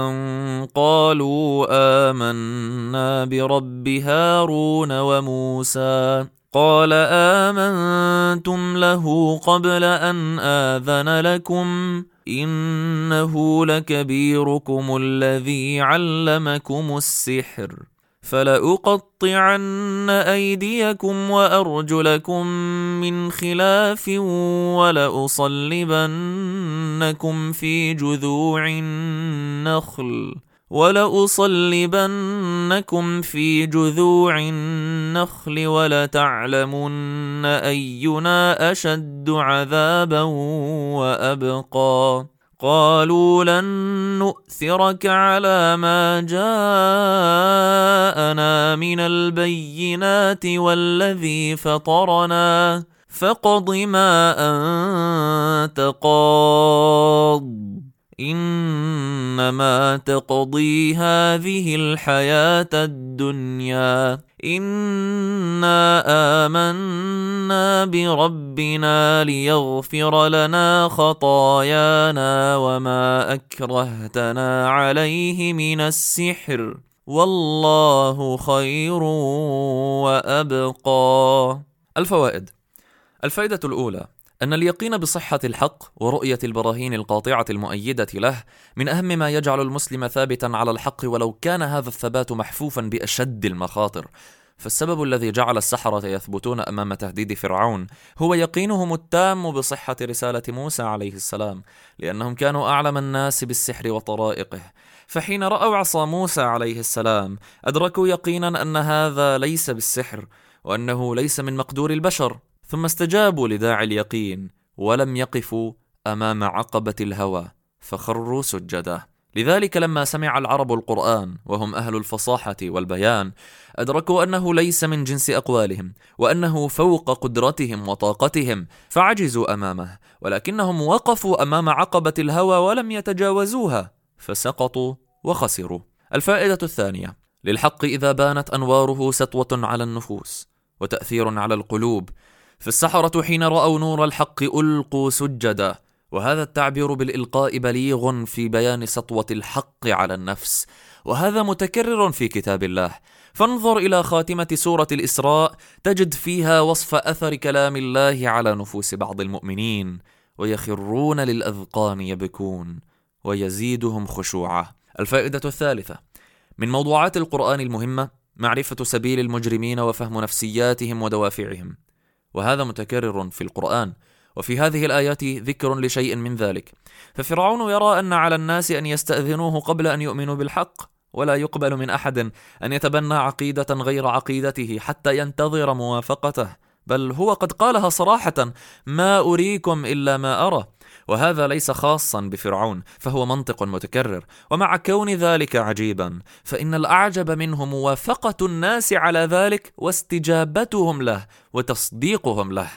فاستخف قومه فأطاعوه. ونفهم من الآيات القرآنية كذلك أن منطق المتكبرين في مواجهة الحقيقة هو التهديد والوعيد والركون إلى القوة المادية وإرهاب الناس بها. وهذا ما اتخذه فرعون مع السحرة حين آمنوا. هددهم بتقطيع الأيدي والأرجل. وكذلك قال المكذبون لرسلهم لنخرجنكم من أرضنا أو لتعودن في ملتنا.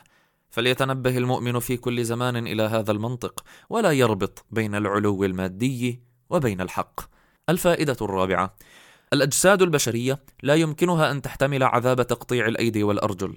يشترك في هذا كل الناس ولكن الشأن ليس في الأجساد وإنما في القلوب والأرواح. فما يحمله القلب من المعاني والعقيدة والإيمان هو الذي يصبره بإذن الله تعالى. ولذلك فإن هؤلاء السحرة الشهداء حين حملت قلوبهم معاني الحق والإيمان اختاروا الصبر على عذاب الجسد لأجل الله تعالى. فصبروا بل وهان فرعون في أعينهم وصغر وزالت هيبته. فقالوا له لن نؤثرك على ما جاءنا من البينات والذي فطرنا. فقض ما أنت قاض إنما تقضي هذه الحياة الدنيا. الفائدة الخامسة. أن استشعار هوان الدنيا وقصرها وسرعة انقضائها وقصر مدة ملك ملوكها واستحضار بقاء الآخرة ودوامها وتمام ملك الحي القيوم وأنه ملك ملوك الأرض جميعا وأنه ملك يوم الدين. استحضار كل ذلك من أهم أسباب الثبات أمام الفتن والأزمات والتحديات الكبرى. ولذلك قال السحرة لفرعون مستحضرين كل ذلك إنما تقضي هذه الحياة الدنيا. وقالوا والله خير وأبقى. وبعكس ذلك فإن الانغماس في الدنيا والاستغراق فيها وغياب استحضار الآخرة من أهم ما يضعف المؤمن ويسقطه أمام الأزمات.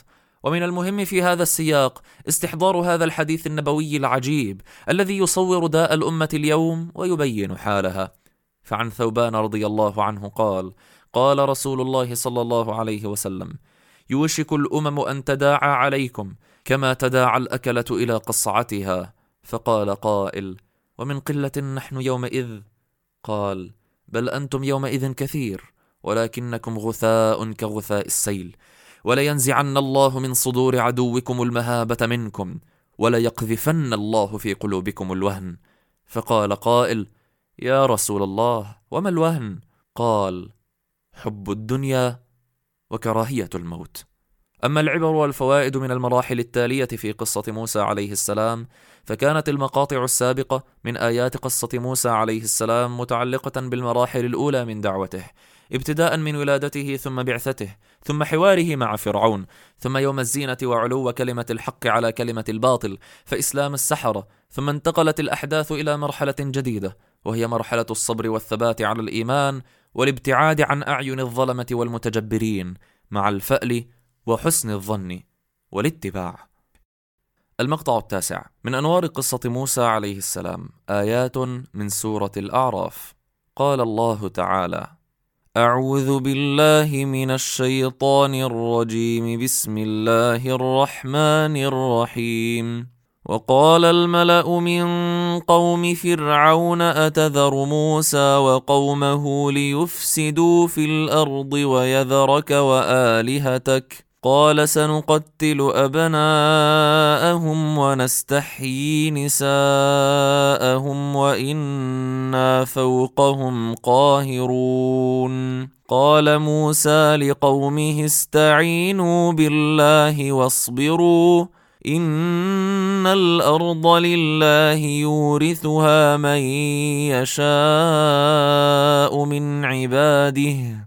والعاقبة للمتقين.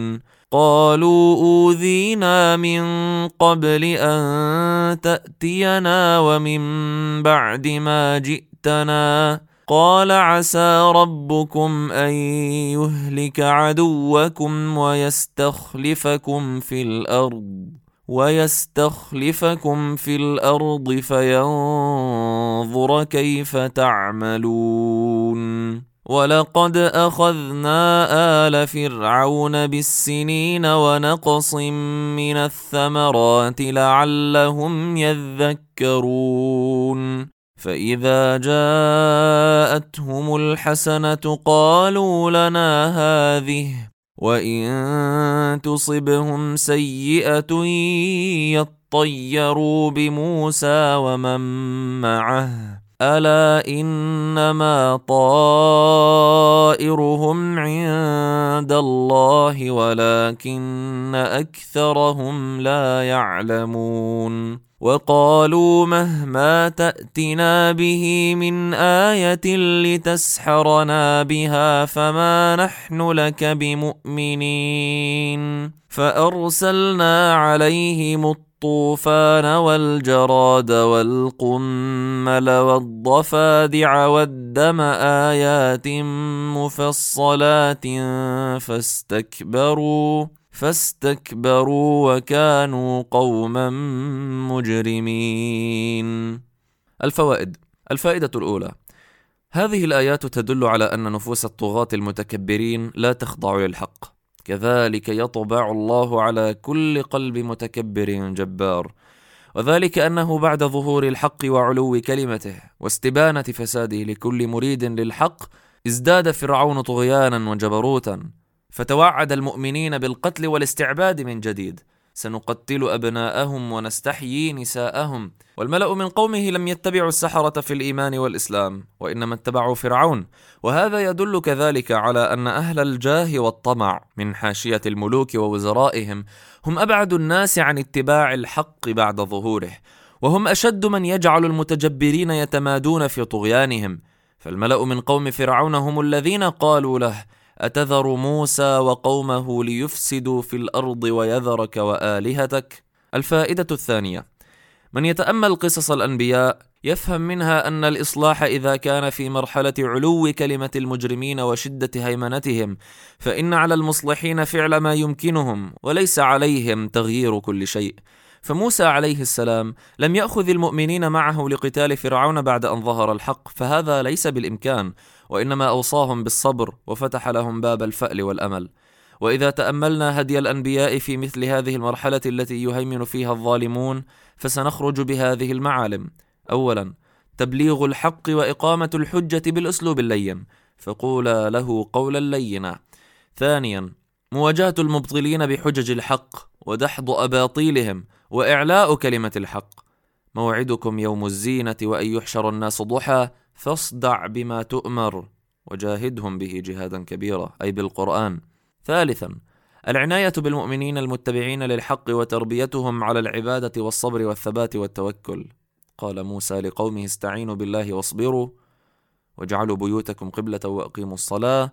يا قوم إن كنتم آمنتم بالله فعليه توكلوا. ودار الأرقم أيضا. رابعا تربية المؤمنين على التفاؤل والاستبشار بحسن العاقبة ومحاربة اليأس. عسى ربكم أن يهلك عدوكم ويستخلفكم في الأرض. وفي الحديث الصحيح أن النبي عليه السلام قال لخباب وقد جاء شاكيا من شدة ظلم المشركين بمكة. والله ليتمن الله هذا الأمر حتى يسير الراكب من صنعاء إلى حضرموت لا يخاف إلا الله. أو الذئب على غنمه ولكنكم تستعجلون. خامسا الابتعاد عن بلد الظلم وسطوة أهله بعد ظهور الحق وتمادي الباطل كما في السيرة النبوية من الهجرة إلى الحبشة ثم الهجرة إلى المدينة. وقال الله سبحانه وتعالى وأوحينا إلى موسى وأخيه أن تبوأ لقومكما بمصر بيوتا واجعلوا بيوتكم قبلة. قال السعدي رحمه الله في تفسيرها أي مروهم أن يجعلوا لهم بيوتا يتمكنون من الاستخفاء فيها. وجعلوا بيوتكم قبلة أي اجعلوها محلا تصلون فيها حيث عجزتم عن إقامة الصلاة في الكنائس والبيع العامة. سادسا اتباع الوحي والامتثال لمقتضاه والثقة بمعية الله ووعده والإيمان بأنه سبحانه يتولى نصر المؤمنين وإهلاك الظالمين. ولقد أوحينا إلى موسى أن أسر بعبادي. قال أصحاب موسى إنا لمدركون. قال كلا إن معي ربي سيهدين. وامضوا حيث تؤمرون. فأوحى إليهم ربهم لنهلكن الظالمين ولنسكننكم الأرض من بعدهم. الفائدة الثالثة في قوله سبحانه على لسان بني إسرائيل قالوا أوذينا من قبل أن تأتينا ومن بعد ما جئتنا. دليل على أن البلاء على المستضعفين قد يطول ويمتد لأزمنة طويلة فقوم موسى عليه السلام كانوا يؤذون من قبل ولادته. وامتد بهم الابتلاء عشرات السنين إلى وقت نبوته عليه السلام. ثم لما بعث الله موسى عليه السلام إلى فرعون وأقام عليه الحجة وذكره ثم التقى معه يوم الزينة الذي أعلى الله فيه كلمة الحق على كلمة الباطل ثم بعد ذلك كله يقول فرعون بعد ظهور الحق وإسلام السحرة سنقتل أبناءهم ونستحيي نساءهم وإنا فوقهم قاهرون وهو لم يقصر قبل ذلك في قتل الأبناء وذبحهم وإنما جدد الآن هذا القرار ليعود إليه مرة أخرى بقوة وذلك أمام شعب مستضعف مقهور قد طال عليه البلاء. ولذلك قال أصحاب موسى عليه السلام له أوذينا من قبل أن تأتينا ومن بعد ما جئتنا. وهذا فيه عزاء لمن طال بهم البلاء وتوالت عليهم المصائب والكربات واستبطأوا النصر والفرج بأنهم ليسوا وحدهم وبأن ما جرى عليهم فقد جرى على الأمم من قبلهم وأن الله سبحانه قد بين كل ذلك. وهذا يقتضي أن يتصبر الإنسان ويرجو من الله العون والمدد. ولذلك قال لهم موسى عليه السلام استعينوا بالله واصبروا إن الأرض لله يورثها من يشاء من عباده. ثم ذكرهم بأن هؤلاء الأعداء الطغاة وإن طالت أيامهم واشتد ظلمهم إلا أنهم تحت سلطان الله وحكمه وأن الله قادر على إهلاكهم. فقال قال عسى ربكم أن يهلك عدوكم ويستخلفكم في الأرض فينظر كيف تعملون. الفائدة الرابعة أن لمرحلة الاستضعاف ابتلاءاتها ولمرحلة التمكين ابتلاءاتها فأما ابتلاء مرحلة الاستضعاف فالقتل والأسر والتعذيب والاستبعاد والاستهزاء والسخرية والمنع من التعبد وإقامة الدين. وأما ابتلاء مرحلة التمكين ففتنة الدنيا والتنافس والتحاسد والتدابر والغرور وفتنة الانصراف عن التعبد وعن الاستقامة انشغالا بالمغريات والمكتسبات المادية.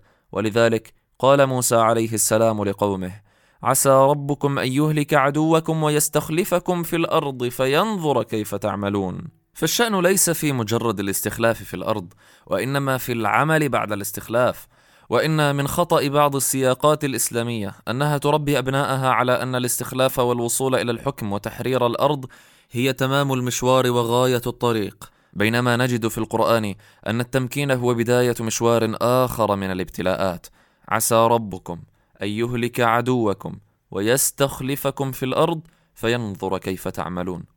الفائدة الخامسة: المؤمن لا ينظر إلى القوة المادية المهيمنة باعتبارها أمرا دائما محتوما لا يمكن أن يزول، وإنما ينظر إليها على أنها تحت قدرة رب العالمين وإرادته، ولذلك فإنه لا ييأس ولا يقنط، وفي نفس الوقت لا يستعجل الثمرة ولا يستبطئ النصر، فالميزان الإلهي يختلف عن الميزان البشري. الفائدة السادسة: هذه الآيات فيها شأن عجيب حول حلم الله سبحانه وتعالى على عباده، مع أن فرعون وملأه أسرفوا وطغوا وتجاوزوا الحد واستمرأوا الظلم وذبحوا الأطفال وكفروا بالله وادعوا الألوهية لفرعون. ثم بعد ذلك بين لهم الحق بالقول اللين فلم يتذكروا ولم يخشوا. ثم أقيمت عليهم الحجة أمام الناس يوم الزينة فلم يزدادوا إلا طغيانا وأعادوا قتل الأبناء واستضعاف المقهورين. وبعد ذلك كله لم يأخذهم الله بالعذاب الذي يستأصلهم مباشرة ولم يقطع عنهم أسباب الهداية بل قدر عليهم بعض أحوال النقص والعذاب الأدنى لعلهم يذكرون بالشدة بعد أن رفضوا التذكر بالقول اللين والموعظة الحسنة. فقال سبحانه ولقد أخذنا آل فرعون بالسنين ونقص من الثمرات لعلهم يذكرون ومع ذلك فإنهم لم يرتدعوا. بل نسبوا سبب هذا البلاء والنقص إلى موسى عليه السلام. ومن معه وتشاءموا بهم وإن تصبهم سيئة يطيروا بموسى ومن معه. فزاد الله عليهم هذه الشدة فأرسلنا عليهم الطوفان والجراد والقمل والضفادع والدم آيات مفصلات فاستكبروا وكانوا قوما مجرمين. ثم لما تكالبت عليهم هذه الأقدار المؤلمة والمصائب والآفات ذلوا ووعدوا بالخضوع والإيمان. لئن كشفت عنا الرجز لنؤمنن لك ولنرسلن معك بني إسرائيل. فطلبوا من موسى عليه السلام أن يدعو ربه ليكشف عنهم الرجز فدعا فكشف الله عنهم إلى أجل فلم يعودوا إلى ما وعدوا بل نكثوا ورجعوا إلى ما كانوا عليه. وهنا وبعد كل هذه العقود الطويلة الأمد من الظلم والكفر والطغيان والاستعلاء والإسراف والغرور والله يحلم عليهم ويمهلهم ثم يهيئ لهم الفرصة للرجوع والادكار والإيمان. وبعد كل ما رفضوه من الآيات والحجج والبينات والله يفتح لهم ابوابا أخرى متتالية من الآيات. وبعد رؤيتهم للعذاب الأدنى ثم استكبارهم وجحودهم وبعد نكثهم العهد وجحودهم ونكوصهم بعد كل ذلك انتقم منهم الجبار القهار سبحانه فلما آسفونا انتقمنا منهم فأغرقناهم أجمعين فجعلناهم سلفا ومثلا للآخرين. وفي هذا والله أنواع من العبرة والعظة وفي ذلك باب من أبواب العلم بالله عظيم وسبب من أسباب معرفة سننه كبير فسبحان الله الحليم وسبحان الله العلي العظيم وسبحان الله العزيز الرحيم وسبحان الله العزيز القهار. لا يهزم جنده ولا يخلف وعده ولا إله غيره. المقطع العاشر. من أنوار قصة موسى عليه السلام آيات من سورة يونس. قال الله تعالى أعوذ بالله من الشيطان الرجيم. بسم الله الرحمن الرحيم. فما آمن لموسى إلا ذرية من قومه على خوف من فرعون وملئهم أن يفتنهم. وإن فرعون لعال في الأرض وإنه لمن المسرفين. وقال موسى يا قوم إن كنتم آمنتم بالله فعليه توكلوا فعليه توكلوا إن كنتم مسلمين. فقالوا على الله توكلنا ربنا لا تجعلنا فتنة للقوم الظالمين. ونجنا برحمتك من القوم الكافرين. وأوحينا إلى موسى وأخيه أن تبوأ لقومكما بمصر بيوتا وجعلوا بيوتكم قبلة وأقيموا الصلاة وبشر المؤمنين. وقال موسى ربنا إنك آتيت فرعون وملأه زينة وأموالا في الحياة الدنيا. ربنا ليضلوا عن سبيلك. ربنا اطمس على أموالهم واشدد على قلوبهم فلا يؤمنوا فلا يؤمنوا حتى حتى يروا العذاب الأليم. الفوائد: الفائدة الأولى: فما آمن لموسى إلا ذرية من قومه. المراد بالذرية في الآية عند طائفة من المفسرين هم الشباب، وفي هذا فائدة وهي أن الفتيان والشباب من أكثر من يرجى صلاحهم واستجابتهم للدعوة ثم حمل أعبائها. والمتأمل في سيرة النبي صلى الله عليه وسلم سيجد أن عامة أصحابه شباب وأن كثيرا ممن أسلم مبكرا هم من الشباب وكان لهم عند النبي صلى الله عليه وسلم شأن وكان لهم في الإسلام شأن. قال ابن كثير رحمه الله في تفسير قوله تعالى إنهم فتية آمنوا بربهم وزدناهم هدى قال فذكر تعالى أنهم فتية وهم الشباب وهم أقبل للحق وأهدى للسبيل من الشيوخ الذين قد عتوا وعسوا في دين الباطل. ولهذا كان أكثر المستجيبين لله ولرسوله صلى الله عليه وسلم شبابا.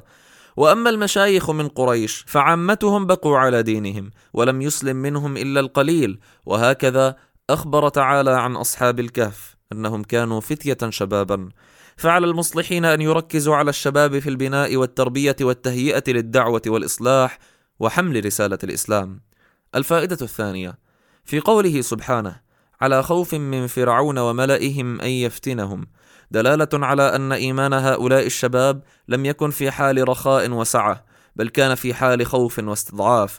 وكانوا بإيمانهم ذلك قد خالفوا فرعون الجبار المفسد المتكبر وخالفوا كبار قومهم وملئهم. وهذا يدل على أن المؤمنين ولو كانوا شبابا صغارا فإنه يمكنهم تحمل أعباء الإيمان ولو كانت الظروف السياسية ملبدة بالغيوم والقيود والعذاب. الفائدة الثالثة في قوله سبحانه أن يفتنهم. دلالة على أن أعظم ما خافه هؤلاء الشباب الذين آمنوا مع موسى عليه السلام إنما هو الفتنة في الدين. أكثر من خوفهم على نقص دنياهم.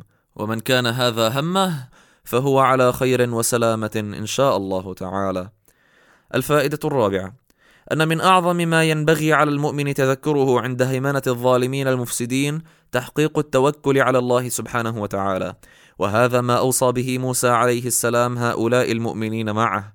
إن كنتم آمنتم بالله فعليه توكلوا.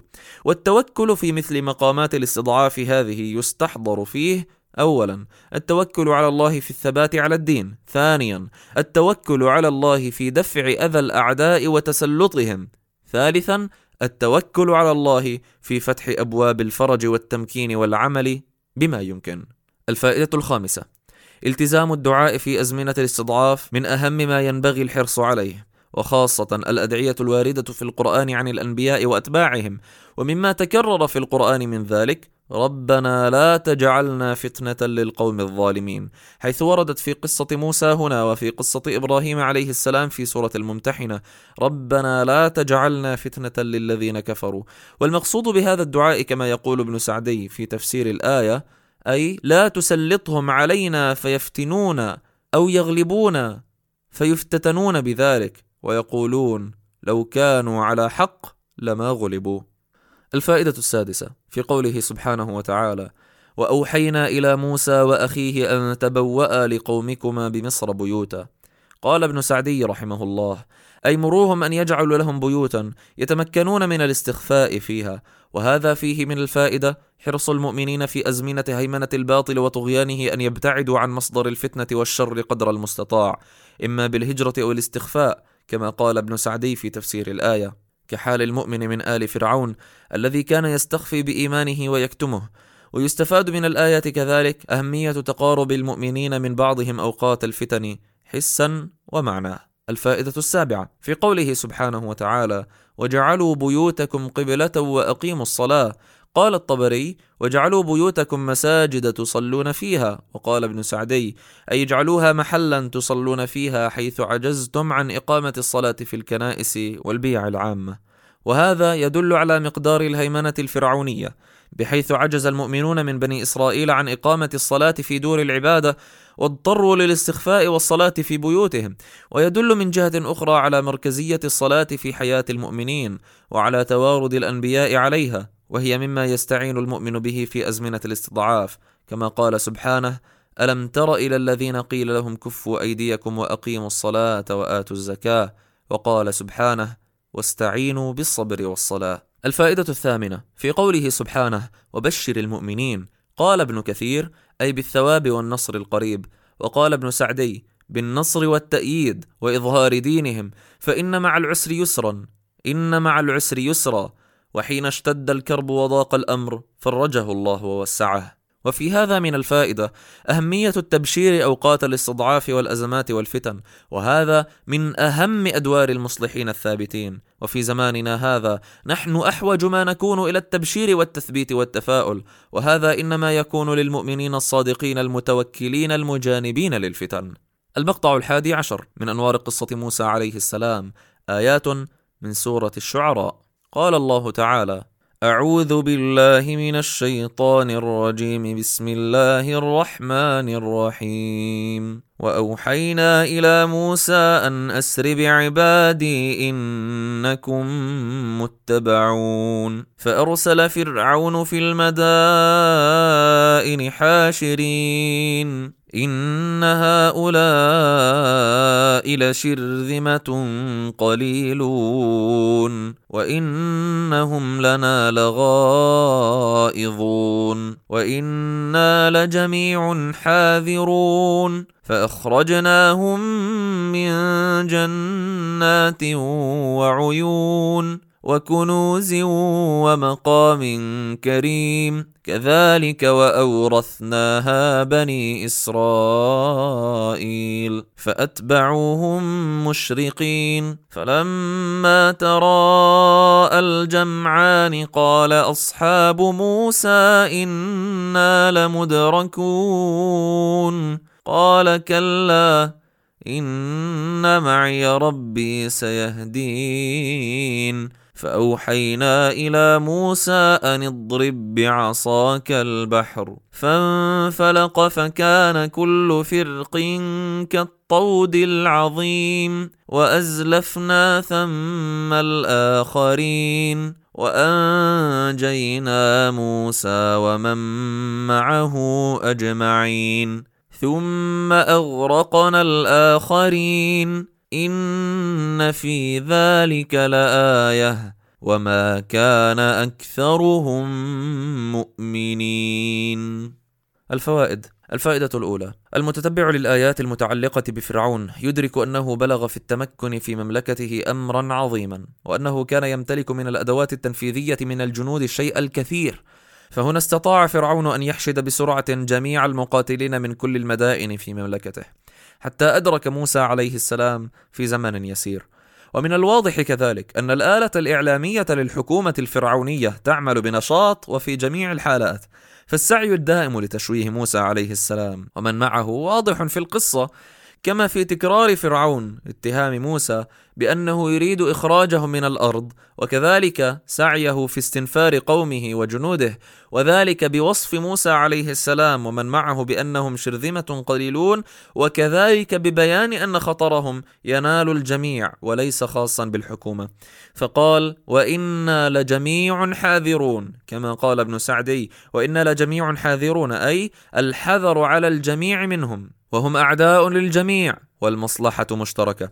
وهذه سنة مستمرة في الظالمين والمجرمين. يستعملون نفس الأسلوب. وما أشبه الليلة بالبارحة. الفائدة الثانية. إهلاك الظالمين أمر عظيم. يحب الله تعالى منا أن نتفكر فيه ونقف عنده ونتأمله ونعتبر به. ولذلك كرر علينا ذكر مصارع الكافرين والظالمين في كتابه العزيز.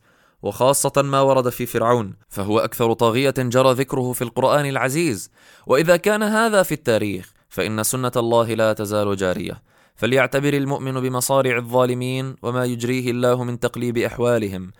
نسأله سبحانه أن يسلط عليهم جنده، وأن يلحقهم بأسلافهم وأشكالهم، إنه عزيز رحيم. الفائدة الثالثة: من أعظم ما يحتاجه قادة المصلحين المتبعين للأنبياء الثقة بالله والتوكل عليه والإيمان بمعيته. كما قال موسى عليه السلام في هذه الآيات إن معي ربي سيهدين. وكما قال محمد صلى الله عليه وسلم لا تحزن إن الله معنا. فإن قيل ولكن الأنبياء عندهم وعد معين من الله تعالى وأما المصلحون بعدهم فليس عندهم هذا الوعد.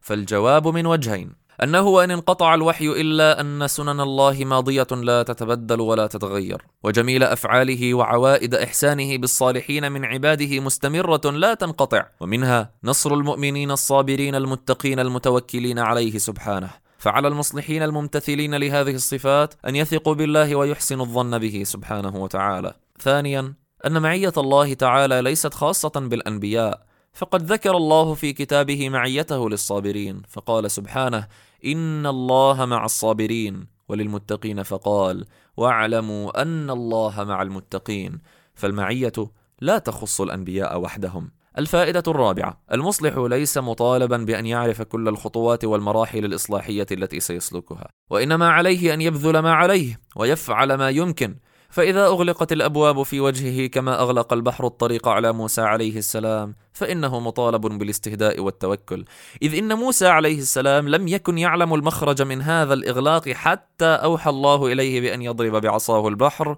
فانفلق فكان كل فرق كالطود العظيم. المقطع الثاني عشر من أنوار قصة موسى عليه السلام آيات من سورة الأعراف قال الله تعالى أعوذ بالله من الشيطان الرجيم. بسم الله الرحمن الرحيم. فانتقمنا منهم فأغرقناهم في اليم بأنهم كذبوا بآياتنا وكانوا عنها غافلين. وأورثنا القوم الذين كانوا يستضعفون مشارق الأرض ومغاربها التي باركنا فيها. وتمت كلمة ربك الحسنى على بني إسرائيل بما صبروا ودمرنا ما كان يصنع فرعون وقومه وما كانوا يعرشون. الفوائد. الفائدة الأولى. أن مما يحبه الله ويقدره سبحانه وراثة المؤمنين أرض الكافرين ووراثة المستضعفين أرض الظالمين. كما قال سبحانه للأنبياء ولنسكننكم الأرض من بعدهم. وقال سبحانه ولقد كتبنا في الزبور من بعد الذكر أن الأرض يرثها عبادي الصالحون. وقال عن بني إسرائيل ونجعلهم أئمة ونجعلهم الوارثين. وها قد تحقق وعد الله لهم وظهرت آياته ومضت سنته فأهلك آل فرعون وأورث المستضعفين الأرض. وموضوع وراثة الأرض مهم جدا في فهم سنن الله تعالى وقد ذكره الله في كتابه كثيرا فليتأمله المصلحون وليتفكروا في مواضعه من الكتاب العزيز وكذلك في سنة أخرى مقاربة لوراثة الأرض وهي سنة الاستبدال. الفائدة الثانية: إذا علم المؤمنون سنة الله في توريث الأرض عباده الصالحين، فإن عليهم أن يتحلوا بالصفات التي يذكرها الله عن الوارثين وعمن يأتي بهم خلفا عن المستبدلين، كي تجري عليهم هذه السنة.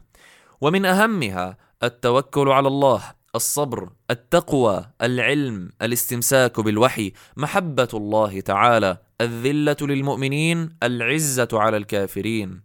الجهاد في سبيل الله عدم الخوف من الخلق في ذات الله والصلاح. وكذلك عليهم أن يجتنبوا الصفات التي ذكرها الله في المستبدلين. ومن أهمها ترك نصرة الإسلام والقعود عن الجهاد في سبيل الله حال وجوبه. البخل وترك الإنفاق في سبيل الله موالاة الكفار والمسارعة فيهم. ومن ثمرات الإيمان بهذه السنن أن يعلم المصلحون الثابتون أن معهم من الله سلطانا نصيرا. فليبذلوا الأسباب وليصدقوا مع الله تعالى. فإن الشأن كل الشأن في القدر والسنن. وتأمل معي ما ذكره ابن عاشور في تفسير قوله سبحانه وعد الله الذين آمنوا منكم وعملوا الصالحات ليستخلفنهم في الأرض كما استخلف الذين من قبلهم. قال رحمه الله ففي الوعد بالاستخلاف والتمكين وتبديل الخوف امنا إيماء إلى التهيؤ لتحصيل أسبابه مع ضمان التوفيق لهم والنجاح إنهم أخذوا في ذلك وأن ملاك ذلك هو طاعة الله والرسول عليه الصلاة والسلام. وهذا كلام شريف لمن يتأمله. الفائدة الثالثة أن الصفة المركزية التي جعلها الله سببا لتوريث بني إسرائيل الأرض هي الصبر فقال وتمت كلمة ربك الحسنى على بني إسرائيل بما صبروا. المقطع الثالث عشر. من أنوار قصة موسى عليه السلام آيات من سورة المائدة. قال الله تعالى أعوذ بالله من الشيطان الرجيم. بسم الله الرحمن الرحيم. وإذ قال موسى لقومه يا قوم اذكروا نعمة الله عليكم إذ جعل فيكم أنبياء وجعلكم ملوكا. وجعلكم ملوكا وآتاكم ما لم يؤت أحدا من العالمين. يا قوم ادخلوا الأرض المقدسة التي كتب الله لكم ولا ترتدوا على أدباركم فتنقلبوا خاسرين. قالوا يا موسى إن فيها قوما جبارين وإنا لن ندخلها وإنا لن ندخلها حتى حتى يخرجوا منها فإن يخرجوا منها فإنا داخلون. قال رجلان من الذين يخافون أنعم الله عليهم ادخلوا عليهم الباب فإذا دخلتموه فإنكم غالبون. وعلى الله فتوكلوا ان كنتم مؤمنين. قالوا يا موسى أنا لن ندخلها ابدا ما داموا فيها. فاذهب انت وربك فقاتلا انا هاهنا قاعدون. قال رب إني لا أملك إلا نفسي وأخي فافرق بيننا وبين القوم الفاسقين. الفوائد. الفائدة الأولى تكرر في قصة موسى عليه السلام تذكيره قومه بنعمة الله عليهم وخاصة نعمة النجاة من فرعون وقال الله له وذكرهم بأيام الله وهذا المعنى مهم للمصلح في مسيرته لأنها تجعله دائم الشكر ودائم التواضع وذلك أن النصر والفتح والغنيمة قد تؤدي إلى البطر والغرور. فإذا تذكر المؤمن أيام الفقر والذل والقلة وأن الله سبحانه إنما هو الذي كثرهم وقواهم عاد إليه رشده. وخضع وتواضع. ومما ورد في ذلك في غير قصة موسى عليه السلام ما جاء في سورة الأنفال. إذ ذكر الله المؤمنين بعد أن انتصروا في بدر حالهم السابق فقال لهم سبحانه واذكروا إذ أنتم قليل مستضعفون في الأرض تخافون أن يتخطفكم الناس فآواكم فآواكم وأيدكم بنصره ورزقكم من الطيبات لعلكم تشكرون. الفائدة الثانية أن من صور شكر الله على نعمه العمل لدينه والجهاد في سبيله وذلك أن الأمر بدخول الأرض المقدسة إنما جاء بعد التذكير بالنعمة كما قال ابن عاشور رحمه الله في تفسير الآية قدم موسى عليه السلام أمره لبني إسرائيل بحرب الكنعانيين بتذكيرهم بنعمة الله عليهم ليهيئ نفوسهم إلى قبول هذا الأمر العظيم عليهم وليوثقهم بالنصر إن قاتلوا أعداءهم. الفائدة الثالثة أن الله سبحانه وإن كان قد كتب النصر للمسلمين في معركة أو مرحلة فإن سنته تقتضي أن يبذل المؤمنون الأسباب في تحقيق هذا النصر ولا ينتظر الوعد الإلهي دون عمل. فهنا قال موسى عليه السلام لقومه ادخلوا الأرض المقدسة التي كتب الله لكم. فأخبرهم أنها مكتوبة لهم ولكن لا بد أن يبذلوا السبب ليتحقق الوعد. ولكنهم لفسادهم ولجبنهم وخورهم أرادوا أن يتحقق الوعد دون بذل وعمل فقالوا فإن يخرجوا منها فإنا داخلون وسنة الله تقتضي أنهم لن يخرجوا منها هكذا دون سبب وبذل والله المستعان. الفائدة الرابعة في قوله سبحانه قال رجلان من الذين يخافون أنعم الله عليهما. فائدة. وهي أن الخوف من الله تعالى من أعظم أسباب الثبات وقت الشدائد والأزمات. فمن أراد تربية الشباب على الثبات عند الأزمات فليغرس فيهم مخافة الله تعالى. فالخائف من الله يصغر عنده معنى الخوف من غيره كما قال سبحانه فلا تخافوهم وخافون إن كنتم مؤمنين وبعكس ذلك كلما قل في القلب الخوف من الله زاد الخوف من غيره. الفائدة الخامسة أهمية تحمل مسؤولية النصيحة وتحريض المؤمنين. فهذان الرجلان الداعيان قومهما قاما بذلك مع وجود نبي الله موسى عليه السلام. وهذا كفعل بعض الصحابة في زمن النبي صلى الله عليه وسلم مثل مبادرة أبي بكر بدعوة عثمان وعبد الرحمن بن عوف وغيرهما إلى الإسلام في بداية النبوة فاستجابوا له. الفائدة السادسة في قوله سبحانه وعلى الله فتوكلوا إن كنتم مؤمنين فائدة. وهي أن التوكل على الله من أعظم الأعمال التي ينبغي استحضارها عند مواجهة الأعداء. فإن التوكل عليه سبحانه مقامات متنوعة. من أعظمها التوكل عليه في جهاد أعدائه ورفع كلمته. الفائدة السابعة في قوله تعالى فإنها محرمة عليهم أربعين سنة. فائدة. وهي أنه حين يكون النصر على الأعداء ممكنا وسبب تحقيقه سهلا وحين يكون طريقه واضحا. ثم يحصل التهاون والتأخر من المؤمنين في السعي إليه فقد تكون عقوبتهم تأخير النصر أزمنة مديدة. فيبعد ما كان قريبا ويؤجل ما كان حاضرا. ولذلك فليتنبه العاملون في مختلف الميادين الإصلاحية. ممن يلهيهم الشقاق والنزاع والخصومات مع كون طريق الإصلاح واضحا والحاجة إلى التركيز عليه ملحه ولكنهم ينشغلون ببعضهم لا بالأعداء فليتنبهوا وليخشوا. أن يصيبهم ما أصاب بني إسرائيل حين منعهم الله من الوصول إلى الثمرة وقد كانت في متناول أيديهم فصارت أعسر شيء عليهم وأبعده. وصاروا يتيهون في الأرض على غير هدى بعد أن كانوا على وشك دخول الباب. والله المستعان. ومما يتعلق بذلك من الفوائد أن النصر قد يتأخر ولو وجد الصادقون والناصحون إذا كانت هناك حالة عامة من الانحراف والفساد بين العاملين. إذ إن وجود الناصحين ووجود موسى عليه السلام معهم لم يتم به النصر بل عاقب الله قومهم لتأخرهم وتراجعهم وفسقهم. المقطع الرابع عشر من أنوار قصة موسى عليه السلام آيات من سورة الأعراف. قال الله تعالى أعوذ بالله من الشيطان الرجيم بسم الله الرحمن الرحيم. وواعدنا موسى ثلاثين ليلة وأتممناها بعشر فتم ميقات ربه أربعين ليلة. وقال موسى لأخيه هارون اخلفني في قومي وأصلح ولا تتبع سبيل المفسدين. ولما جاء موسى لميقاتنا وكلمه ربه قال رب أرني أنظر إليك. قال لن تراني ولكن انظر إلى الجبل فإن استقر مكانه فسوف تراني. فلما تجلى ربه للجبل جعله دكا وخر موسى صعقا.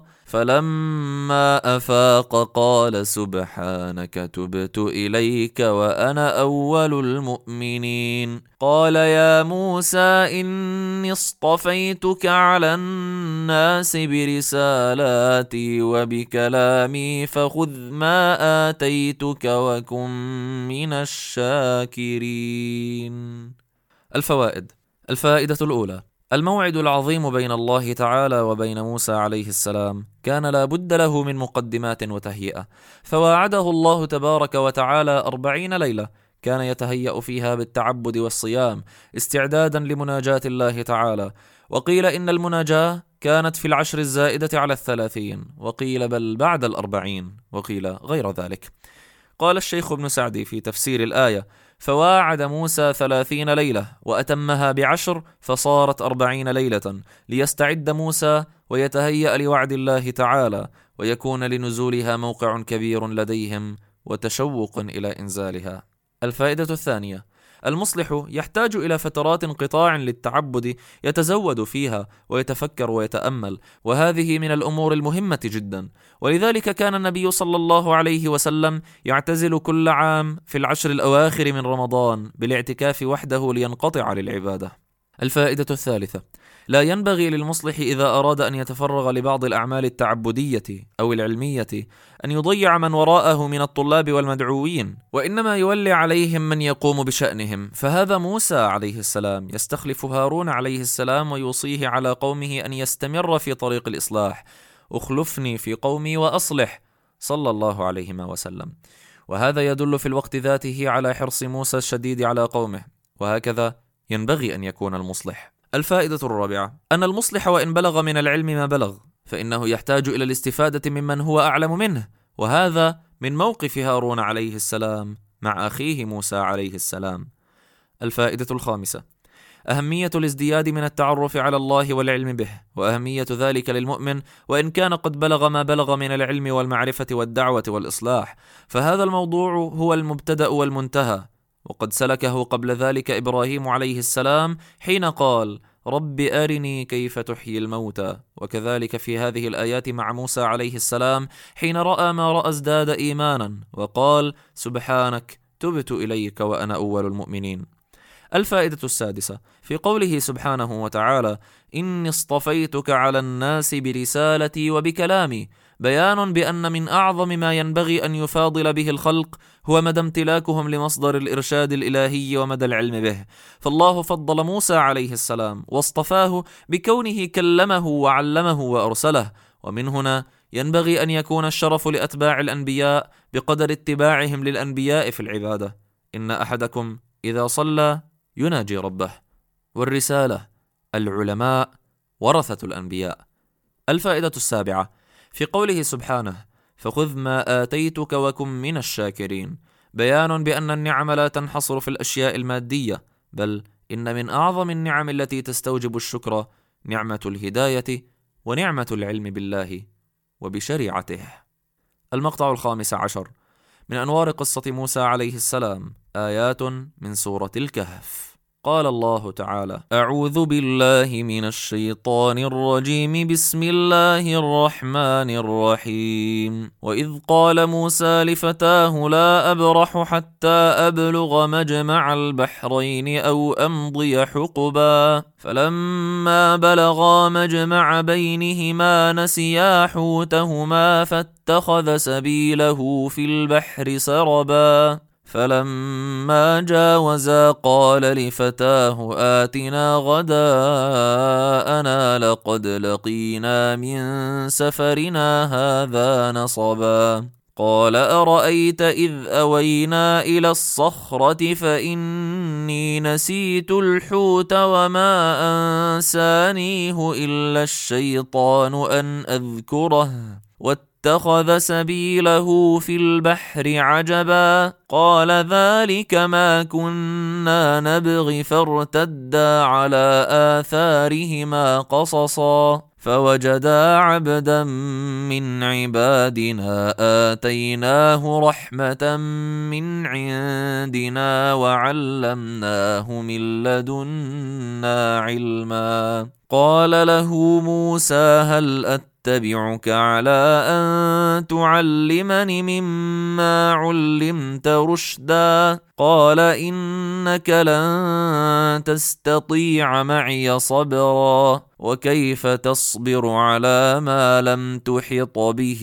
خبرا؟ قال ستجدني إن شاء الله صابرا ولا أعصي لك أمرا. قال فإن اتبعتني فلا تسألني عن شيء حتى أحدث لك منه ذكرا. الفوائد الفائدة الأولى مهما بلغ الإنسان من العلم فهو يحتاج إلى الازدياد ويجب أن يظل متطلبا للازدياد وذلك أن موسى عليه السلام قد رحل وهو كليم الله إلى مجمع البحرين لا لغاية إلا ليتعلم من الخضر وقال له هل أتبعك؟ على أن تعلمني.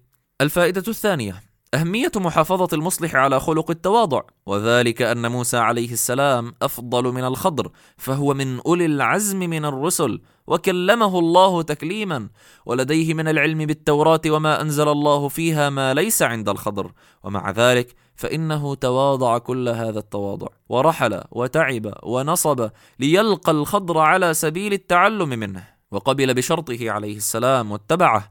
وهذا في غاية العجب وغاية الكمال. وهذا ما ينبغي أن يتذكره المصلح كلما عظمت نفسه ولاحت بوادر العجب لديه. الفائدة الثالثة. الشيطان له عمل خاص في إفشال خطوات المصلحين واحيانا يكون ذلك بالعمل على الدوائر القريبة منهم. وذلك أنه أنسى فتى موسى أن ينبهه على فقدان الحوت مع أن ذلك الحدث لا يتصور نسيانه في العادة فإنه هو العلامة المؤقتة لهما أنه إذا فقد الحوت فإن مطلوبهما ثمة. خاصة وأن كيفية فقدان الحوت كانت عجيبة جدا كما في القصة الواردة في الصحيحين. ومع كل ذلك فقد نسي الفتى أن ينبه موسى عليه السلام. وما ذاك إلا من الشيطان ليعطل مطلب موسى عليه السلام. وما أنسانيه إلا الشيطان أن أذكره.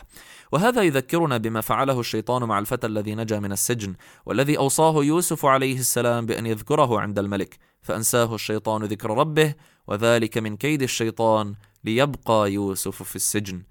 الفائدة الرابعة أن طالب الغايات العظيمة لا ينبغي أن يلتفت إلى المشتتات والعوائق الجزئية فموسى عليه السلام لم يقف عند نسيان فتاة ولا على ما تسبب به من فوات ما فات من الوقت ولا على الجهد الزائد بل التفت مباشرة إلى الغاية وقال ذلك ما كنا نبغ.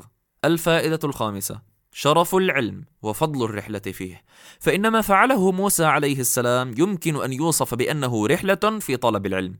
ولذلك فقد أخرج الإمام البخاري قصة موسى والخضر في كتاب العلم في ثلاثة مواضع منه وبوب على إحداها بقوله باب الخروج في طلب العلم الفائدة السادسة أهمية محافظة المصلح على روح العزيمة وأن تبقى همته عالية وألا تثقله الأحداث والسنون. فتهد عزيمته وهمته وهذا مستفاد من همة موسى عليه السلام في قوله: لا أبرح حتى أبلغ مجمع البحرين أو أمضي حقبا. قال ابن سعد رحمه الله: أي لا أزال مسافرا وإن طالت علي الشقة ولحقتني المشقة حتى أصل إلى مجمع البحرين، وهو المكان الذي أوحي إليه أنك ستجد فيه عبدا من عباد الله العالمين، عنده من العلم ما ليس عندك. أو أمضي حقبا أي مسافة طويلة. والمعنى أن الشوق والرغبة. حمل موسى أن قال لفتاه هذه المقالة وهذا عزم منه جازم فلذلك أمضاه. المقطع السادس عشر من أنوار قصة موسى عليه السلام آيات من سورة القصص. قال الله تعالى أعوذ بالله من الشيطان الرجيم بسم الله الرحمن الرحيم. إن قارون كان من قوم موسى فبغى عليهم وآتيناه من الكنوز ما إن مفاتحه لتنوء بالعصبة أولي القوة إذ قال له قومه لا تفرح إن الله لا يحب الفرحين وابتغ فيما آتاك الله الدار الآخرة ولا تنس نصيبك من الدنيا وأحسن كما أحسن الله إليك. ولا تبغ الفساد في الأرض. إن الله لا يحب المفسدين. قال إنما أوتيته على علم عندي. أولم يعلم أن الله قد أهلك من قبله من القرون من هو أشد منه قوة وأكثر جمعا ولا يسأل عن ذنوبهم المجرمون فخرج على قومه في زينته قال الذين يريدون الحياة الدنيا يا ليت لنا مثل ما أوتي قارون إنه لذو حظ عظيم. وقال الذين أوتوا العلم ويلكم ثواب الله خير لمن آمن وعمل صالحا ولا يلقى يلقاها إلا الصابرون. الفوائد. الفائدة الأولى. في قوله تعالى وقال الذين أوتوا العلم دلالة على ظهور آثار دعوة موسى عليه السلام في أناس من أتباعه. وصفهم الله تعالى بأنهم أهل علم وإصلاح يأمرون بالمعروف وينهون عن المنكر. وهذا لا يكون إلا بطريق من التعلم والتربية على الإيمان. وهذا من وظائف الأنبياء الأساسية تربية المؤمنين الذين استجابوا لهم وتعليمهم. الفائدة الثانية من أهم وظائف أهل العلم إصلاح الفساد والأمر بالمعروف والنهي عن المنكر وخاصة إذا كان المنكر من الرموز البارزة في المجتمع والتي من شأنها أن تؤثر على الناس. كما أن من أهم وظائفهم تصحيح المعايير وتثبيت المؤمنين في الفتن وذلك في قولهم ثواب الله خير لمن آمن وعمل صالحا. الفائدة الثالثة أن العلم وحده لا يكفي ليكون صاحبه ثابتا أمام الفتن الدنيوية وبريقها بل لا بد أن يكون صاحب العلم متصفا بالصبر حتى يقاوم هذه الفتن ولا يلقاها إلا الصابرون أي لا يلقى هذه الكلمة ثواب الله خير لمن آمن وعمل صالحا إلا أهل الصبر. الخاتمة.